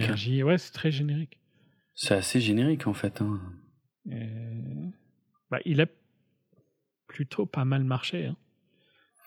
Alors il s'en sort bien, hein. ouais, ouais, avec un budget de 120 millions et un, et un un contenu aussi creux, euh, il, est quasiment à 400 millions de box-office. Il s'en sort vraiment pas mal vu la qualité du produit. Hein. Mm. Moi, j'ai pas trouvé ça nul à chier. J'ai juste trouvé moi j'ai trouvé ça nul à chier, mais je pense que je viens avec un, je viens avec quelque chose de différent que toi, quoi. Normal, normal. Et j'ai été à ta place dans des millions de cas sur des tas d'autres franchises, donc je critique pas ça du tout. Mais ouais, 400 euh, millions pour ça, c'est un peu fort de café parce que franchement, euh, c'était vraiment pour les gens qui euh, savaient plus quoi voir au cinéma à force de voir Spider-Man en boucle. Si on allait voir un autre film avec Tom Holland, mais à part ça, je vois, j'ai aucune explication, tu vois. Non, mais c'est vrai, je vois, je vois Où pas. il se disait, ah mais Tom Holland, ça doit être Spider-Man. Ouais, peut-être aussi. Euh, non, je sais pas. J'y ai pas, j'y ai même pas pensé parce que pour le coup, les deux ont quand même de la différence de temps, mais. un peu. Mais non, mais, mais Spider-Man était encore à l'affiche. Ouais, ouais. Mais ouais. Euh, ben, c'est dommage, hein, parce que c'est encore une autre. Euh, encore une autre adaptation euh, foirée, quoi. Mmh. Ouais. Ouais, ouais. Mais en plus, cette fois, avec du budget, quoi. Je veux dire, c'était pas les trucs de l'année dernière, genre Mortal Kombat, c'était bidon. Non, non, en plus, là, on parle, et on parle d'une série premium, quoi. On parle pas d'une. Bah, c'est ça. Pas d'un truc ça. random, quoi.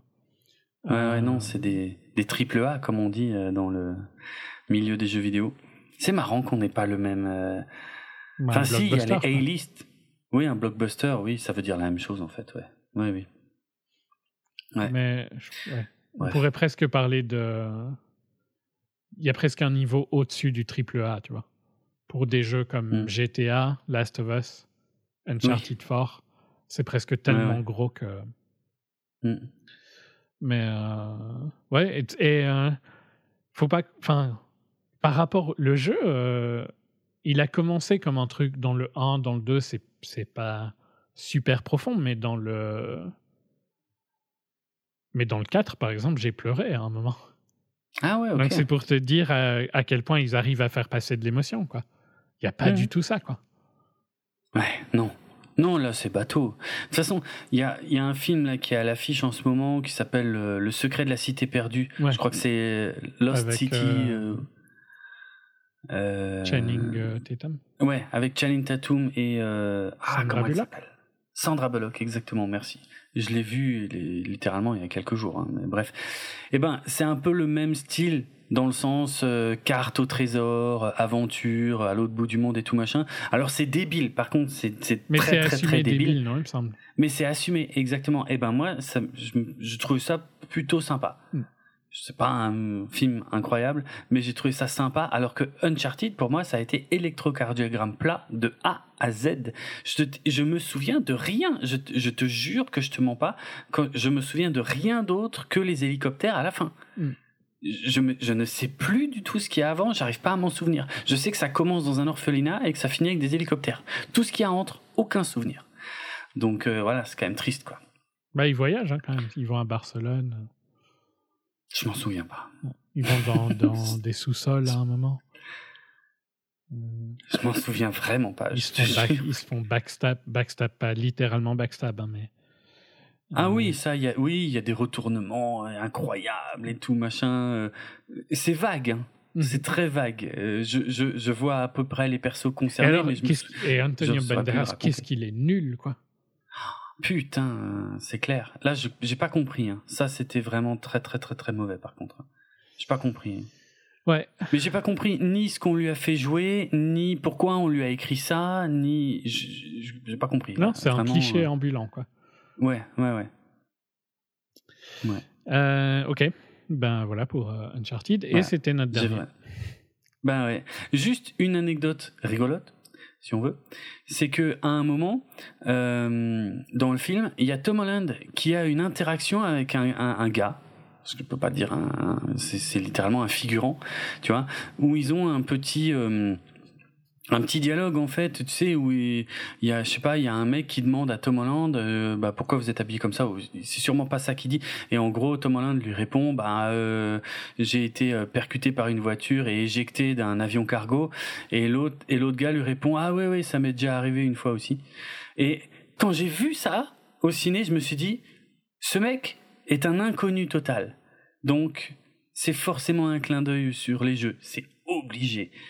Euh, très maladroit par contre. hein. Très très très mal fait, mais euh, voilà. Et en faisant des recherches, oui, bah en fait le gars en question, c'est le, c'est lui qui faisait la voix de Nathan Drake dans les jeux vidéo. C'est pour ça qu'il dit que ça lui est arrivé aussi parce que bah oui, bah, Oui. ça, ça fait euh, ça fait écho à une des scènes des jeux. Voilà, c'est c'est tout ce que j'ai relevé. Euh, c'est un des rares moments où je me suis posé une question en voyant le film, si tu veux, parce que le reste, bah, pff, je regardais ça, mais vraiment euh, limite en pensant à autre chose, quoi. Mhm. Je me demande même si je me suis pas endormi à un moment du film. J'ai un peu honte, mais je crois. C'est peut-être pour ça que j'ai que j'ai du mal à me souvenir de ce qui se passe au milieu. J'ai honte. Ah oui, Bref. Mais bon, il se passe rien de vraiment. Il n'y a pas de grosse scène d'action au milieu, hein, donc c'est peut-être pour ça. Ben, il me semble que j'ai pas raté grand chose quand même, tu vois. Donc, euh, mais je crois qu'avoir Mais il y a de la construction, hein, entre guillemets, quoi. Je mets des guillemets à construction. Oui. Ok, mais voilà, c'est tout ce qu'on avait à dire sur Uncharted. Euh, moi, euh, je m'en souviens pas. Ils vont sûrement faire une suite. Euh. Ça a pas l'air d'emballer Julien. Non. Ouais, ok. Voilà, on a fini. T'as vu, je t'avais dit que ce serait pas long. J'avoue. Eh. Hein? Si on n'avait pas, nous, euh, déconné et commencé, démarré trois, trois heures trop tard, il serait presque tôt. C'est ça, exactement, en fait. Je crois qu'on a passé plus de temps à parler avant Oui. qu'à enregistrer. Oui. Les auditeurs ne vont pas du tout apprécier cette remarque. Ah non, ah merde, c'est vrai. J'oublie toujours que ça, ça peut créer de la frustration. On le fait pas exprès. On parlait pas de cinéma avant, hein. Donc. Et ça aurait été difficile de mettre cette discussion-là en podcast, pour le coup. Oui, oui, très. oui, oui, oui, c'est des sujets euh, plus euh, larges, plus euh, liés à l'actualité, on va dire ça comme ça. Ok. Ben voilà. Si vous voulez écouter nos autres épisodes, ils sont sur notre site www.bipod.be, sur notre hébergeur audio PodCloud, sur vos programmes de téléchargement de podcasts favoris, Podcast Addict, Pocket Cast, Apple Podcast, Spotify, même si je n'aime pas. Non, non, pas sur Spotify en fait. Je, je ne, je ne promote pas euh, les complotistes. Euh, Ah la vache, le raccourci, mais pas complètement suis faux, comme, mais raccourci euh, quand même. Neil. Neil Young? Neil Young, c'est lui. Ouais, je suis comme Neil Young. Ah ouais. Euh, je refuse. Tu Euh, refuses Spotify. Vous pouvez aussi nous retrouver sur les réseaux sociaux, at- euh, sur Twitter, at 24fps podcast, sur Facebook, 24fps podcast, moi sur Twitter, at rate. Moi, c'est at Dravenardrock. Euh, comme je l'ai dit dans l'épisode, vous pouvez me retrouver chez le Dr Zayus dans le podcast Cornelius Enzira pour euh, discuter des films qu'on a vus au festival de Gérard Armé et c'était bien cool. Mais ça, j'en avais déjà parlé parce que c'était sorti il y a quelques mois. Euh, J'étais à Podren, j'en avais parlé. Hein. Mhm. J'étais à Podren là il y a pas longtemps. C'était génial. Mais vraiment, c'était extraordinaire. Euh, on va pas se mentir, c'est plus une rencontre entre podcasteurs que entre euh, auditeurs de podcasts, parce que je pense qu'il doit y avoir 90% de podcasteurs et 10% d'audi- d'auditeurs. Mais après, je suis très content des auditrices et auditeurs avec qui j'ai pu échanger là-bas aussi. C'est euh, c'est aussi un super moment que j'apprécie vraiment. Euh, mais euh, mais voilà, à côté de ça, on était aussi euh, super content de se retrouver entre podcasteurs, euh, parfois avec des gens avec qui j'ai déjà enregistré plusieurs fois, mais que je n'avais jamais rencontré en vrai. C'était une super expérience. C'était un week-end magique. J'ai pas d'autres mots vraiment. Donc euh, voilà, c'était top. Et si vous voulez un petit bout de euh, un petit morceau de l'ambiance de Podren, eh bien, il y a le podcast Bibou et Bibounette qui vient de publier un quiz ciné auquel j'ai participé, donc qui a été enregistré là-bas sur place, dans un petit coin, tranquille. Euh, mais qui était assez euh, qui était assez fun comme toujours avec Bibou et Bibounette ces salopards euh, Qui ne m'invite puisque- jamais, c'est même pas vrai. hein, qui... Excellent. Et ben voilà, vous savez, l'invitation est, lancée. Par contre, bon, courage pour trouver un horaire décent pour enregistrer. Mais euh, ouais, non, c'était c'était super fun. En fait, je vous, euh, en, gros, les équipes. Alors, on avait Bibou euh, et Yannick, alias Akadalas, qui posait les questions. Et ils, avaient, ils nous avaient préparé des bonnes questions, parfois bien tordues. Euh, donc, euh, comme d'habitude chez Bibou et Bibounette, si vous avez déjà écouté leur quiz, notamment ceux de l'année dernière, un où j'étais invité et un autre où il y avait euh, Zaius et euh, Master Fred, qui étaient assez épiques. Euh, et justement, ici, pour cette nouvelle itération, ils nous avaient préparé des questions bien sympas. Euh, il y avait deux équipes. Première équipe, le docteur Zaius et moi-même. Franchement, c'était juste top euh, de faire équipe euh, avec euh, mon pote le doc et euh, l'autre équipe Karine, Karine euh, qui fait Galactifrac avec moi, qui faisait équipe avec Bibounette. Et, euh, et voilà, et c'était vraiment fun. En plus, il y avait des conditions que vous découvrirez parce que si vous avez écouté celui que j'avais fait l'année dernière avec eux, vous vous souvenez peut-être que j'avais pas mal râlé. Euh, Toi, et râler du coup, là, ils avaient. Bah écoute, pour une fois. Et là, ils avaient préparé un bonus intéressant. C'était des bons de ralage, en fait. On avait chacun deux bons de ralage, qui étaient des vrais objets physiques, hein, que j'ai encore d'ailleurs, euh, j'en ai gardé. Euh, et donc, on avait deux bons de ralage chacun. On avait le droit de râler deux fois par émission. Sinon, il y avait un gage assez moche, je dois le dire. Et je dis ça parce qu'ils l'ont publié là, mais je l'ai pas encore écouté. Et je ne sais pas. Je sais que le gage a été mis en place pour certaines personnes. Euh, je l'ai pas encore écouté. Donc si ça se trouve, je suis en train de faire la promo de quelque chose dont j'aurais honte. Mais euh, voilà, allez l'écouter avant que j'exige que ce soit retiré des plateformes. Euh, en tout cas, c'était vraiment sympa à faire. Donc euh, voilà, hein, le, le quiz cinéma de Bibou et Bibounette à Podren avec le docteur Zaius euh, et Kikrine, Karine, ainsi que Yannick Akadalas, qui était une super rencontre aussi. J'étais, c'était parmi mes plus belles rencontres de cette édition de Podren. C'était vraiment Bibou et Bibounette et Yannick. On, on s'est bien marré ensemble euh, et euh, c'était vraiment cool. J'ai j'ai déjà hâte de les revoir en fait. Bref, donc si vous voulez entendre un bout de ça, jetez-vous sur ce quiz qui vient d'être publié. Pour le reste, qu'est-ce que je peux dire? Euh, Oui, donc vous me retrouvez dans Galactifrac à propos de Battlestar Galactica avec Karine, bien évidemment. Et Artefrac, j'en ai refait un, il y a pas longtemps. J'en ai refait un. Enfin, après neuf mois d'absence, j'en ai refait un, mais je galère pour trouver un endroit pour marcher en fait, parce que c'est quand même, je me promène pendant que j'enregistre ces trucs-là, et j'ai pas encore trouvé le bon endroit. Donc euh, bon, mais au moins je teste et en plus ça s'entend parce qu'il y a des il y a un moment où, je vais sur un chemin et un moment je m'arrête je dis putain j'arrive plus à respirer parce que je suis sur une grosse montée en fait et j'arrive plus à, à respirer et à marcher en même temps voilà c'est parce que je cherche un chemin en fait pour enregistrer Bref, je vais continuer à chercher et essayer de refaire d'autres artefacts où je raconte ma vie, hein, pour ceux qui connaissent pas. euh, Je raconte des anecdotes qui me sont vraiment arrivées et qui sont rarement des trucs très positifs en plus. Mais bon, c'est pas une raison pour le raconter sans se fendre la gueule un petit peu. Musicalement parlant, nous avons ouvert cette émission avec un extrait de la bande originale de Broken Arrow qui date de 1996, qui était composée par Hans Zimmer et qui est toujours considérée comme une des meilleures bandes d'action, de bandes d'original de films d'action de tous les temps. Pourquoi est-ce que j'ai mis ça? Parce que le petit extrait de la BO de Broken Arrow que j'ai utilisé avait été utilisé aussi dans la saga Scream pour le personnage de Dewey. Et j'aime bien quand il y a Dewey et qu'on entend cette cette euh, cette cette petite musique en fait. Je trouve ça le fait. Je sais pas ce qui avait euh, mené à, à, la décision de de, de de de faire ça dans Scream 2 pour la première fois, mais en tout cas, je trouve ça fun. Donc voilà, et j'ai eu envie de le remettre là, en ouverture. Et puis on va se quitter avec une chanson de Toto. On n'a jamais écouté du Toto ensemble, je sais plus. Si, peut-être. Non Si Si, pour Dune. Mais c'était pas une chanson, c'était la BO de Dune. Mm. Euh, ici, euh, j'ai pris leur chanson la plus connue, Africa, qui figure dans la bande originale du film Moonfall dont on a parlé aujourd'hui. Voilà, c'est pour ça que je l'ai choisi là. Euh, comme son titre l'indique, euh, la, chanson parle de l'Afrique. Et ce qui est intéressant, c'est que le morceau a été écrit sans que son euh, comment dire, sans que son compositeur euh, ait jamais foutu les pieds en Afrique. En fait, il a, il avait regardé un documentaire sur l'Afrique à la télé, qu'il avait beaucoup touché, qu'il avait travaillé, et donc il avait eu envie de parler de ça. Euh, dans sa chanson et du coup c'est devenu euh, un des morceaux les plus connus de Toto. Ouais. Intéressant. Voilà. Un de ceux qui restent. Ouais. On se retrouve bientôt pour, Pour- d'autres films.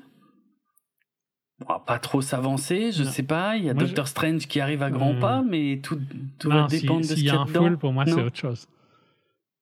Ah, Northman, c'est ça. Ah, je ne l'ai pas dit. C'est lui qui l'a dit. Tu ne l'as pas dit, j'aurais peut-être pas dû le dire non plus.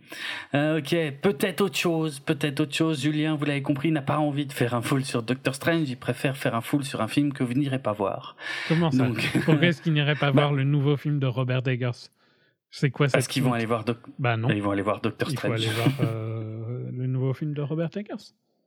Qui sera distribué dans littéralement euh, le quart des cinémas Ça, euh, du pays. Faut conduire. Ah oui. tu sais que même moi, je sais pas encore si je pourrais le voir. hein. Ça va être chaud, hein, cette histoire. T'es J'espère. allé à hein. Rennes pour pas de Rennes, t'iras à Paris pour Northman. Hein Putain, alors non. tu peux Je aller pense à, pas. à Mulhouse ou un truc comme ça. Bah, je verrai, je chercherai, euh, je chercherai. Euh, Ça doit être jouable. Non, honnêtement, je pense qu'il aurait une grosse distribution. Pour, euh, il y a quand même euh, Skarsgård est relativement connu, Nicole Kidman. C'est pas un tout petit film non plus. C'est pas The Witch ou Mm. euh, The Lighthouse. hein. On est quand même sur un autre budget. On en reparle dans deux semaines. mais, Ouais, euh, c'est toujours difficile à dire. Moi, ma salle était Ouais. blindée, hein, genre blindée, blindée, et quasiment Oui, toutes les séances étaient blindées. Hum. Euh, mais bon, ici, euh, on a déjà remarqué que ce qui marche n'est pas forcément le. Non. Euh, Et puis ici, la promo, elle est discrète hein, pour Northman. Je dirais pas qu'elle est. euh, Je pense qu'elle était discrète, discrète aussi ici. Ouais. On verra. Euh, On verra. oui. Voilà. De toute façon, si c'est Bon, pas après, ça, on a vu peut-être que Doctor films. Strange sera excellent. Hein. Sait-on jamais Ce que je jamais suis confiant, c'est qu'on ne fera pas un full sur, euh, euh, avec, sur un film qui a un perso euh, que je ne peux plus blairer. Je sais, mais ça, on en reparlera quand le, le cas se présentera et qu'il faudra qu'on explique ça à nos auditrices et à nos éditeurs. Euh, en tout cas, voilà, ben, euh, écoutez, il y a des choses à voir au cinéma. Il y a, euh, si vous aimez Nicolas Cage, allez voir un talent en or massif. J'en profite pour le dire maintenant parce qu'il risque de plus être à l'affiche quand on le traitera. Mais si, et, moi-même, je suis pas le plus grand connaisseur de la carrière de Nicolas Cage, mais enfin, si vous avez vu, ne serait-ce que les principaux blockbusters avec lui, euh, que sont Les Ailes de l'Enfer, euh, Volte-Face et euh, Rock, allez voir un talent en or massif. J'ai surkiffé ce film. Je me suis vraiment bien éclaté, comme je m'éclate rarement au cinéma. Donc voilà. Allez. Ah, C'est déjà dit, j'ai déjà euh, spoilé mon avis. Ça a l'air vraiment cool. Donc, euh. Voilà. Euh, Bon, les gens vont croire qu'on fait exprès de rallonger la chose pour être juste au pour moins être à à au moins 3 3 heures. heures. Mais on Ouais, ne le sera mais on pas, les a pas. Donc on va arrêter maintenant. Non, on, on les aura pas. On les a pas, on les a pas. C'est comme ça. Allez, allez au cinéma quand même. On se retrouve bientôt. Ne faites pas un scandale parce que l'émission ne dure pas trois heures. C'est pas grave. Euh, on le fait quand les films le méritent. Et on le fera probablement dans un futur proche. On ne sait pas encore juste sur quel film. À très bientôt tout le monde. Ciao, portez-vous bien. Salut.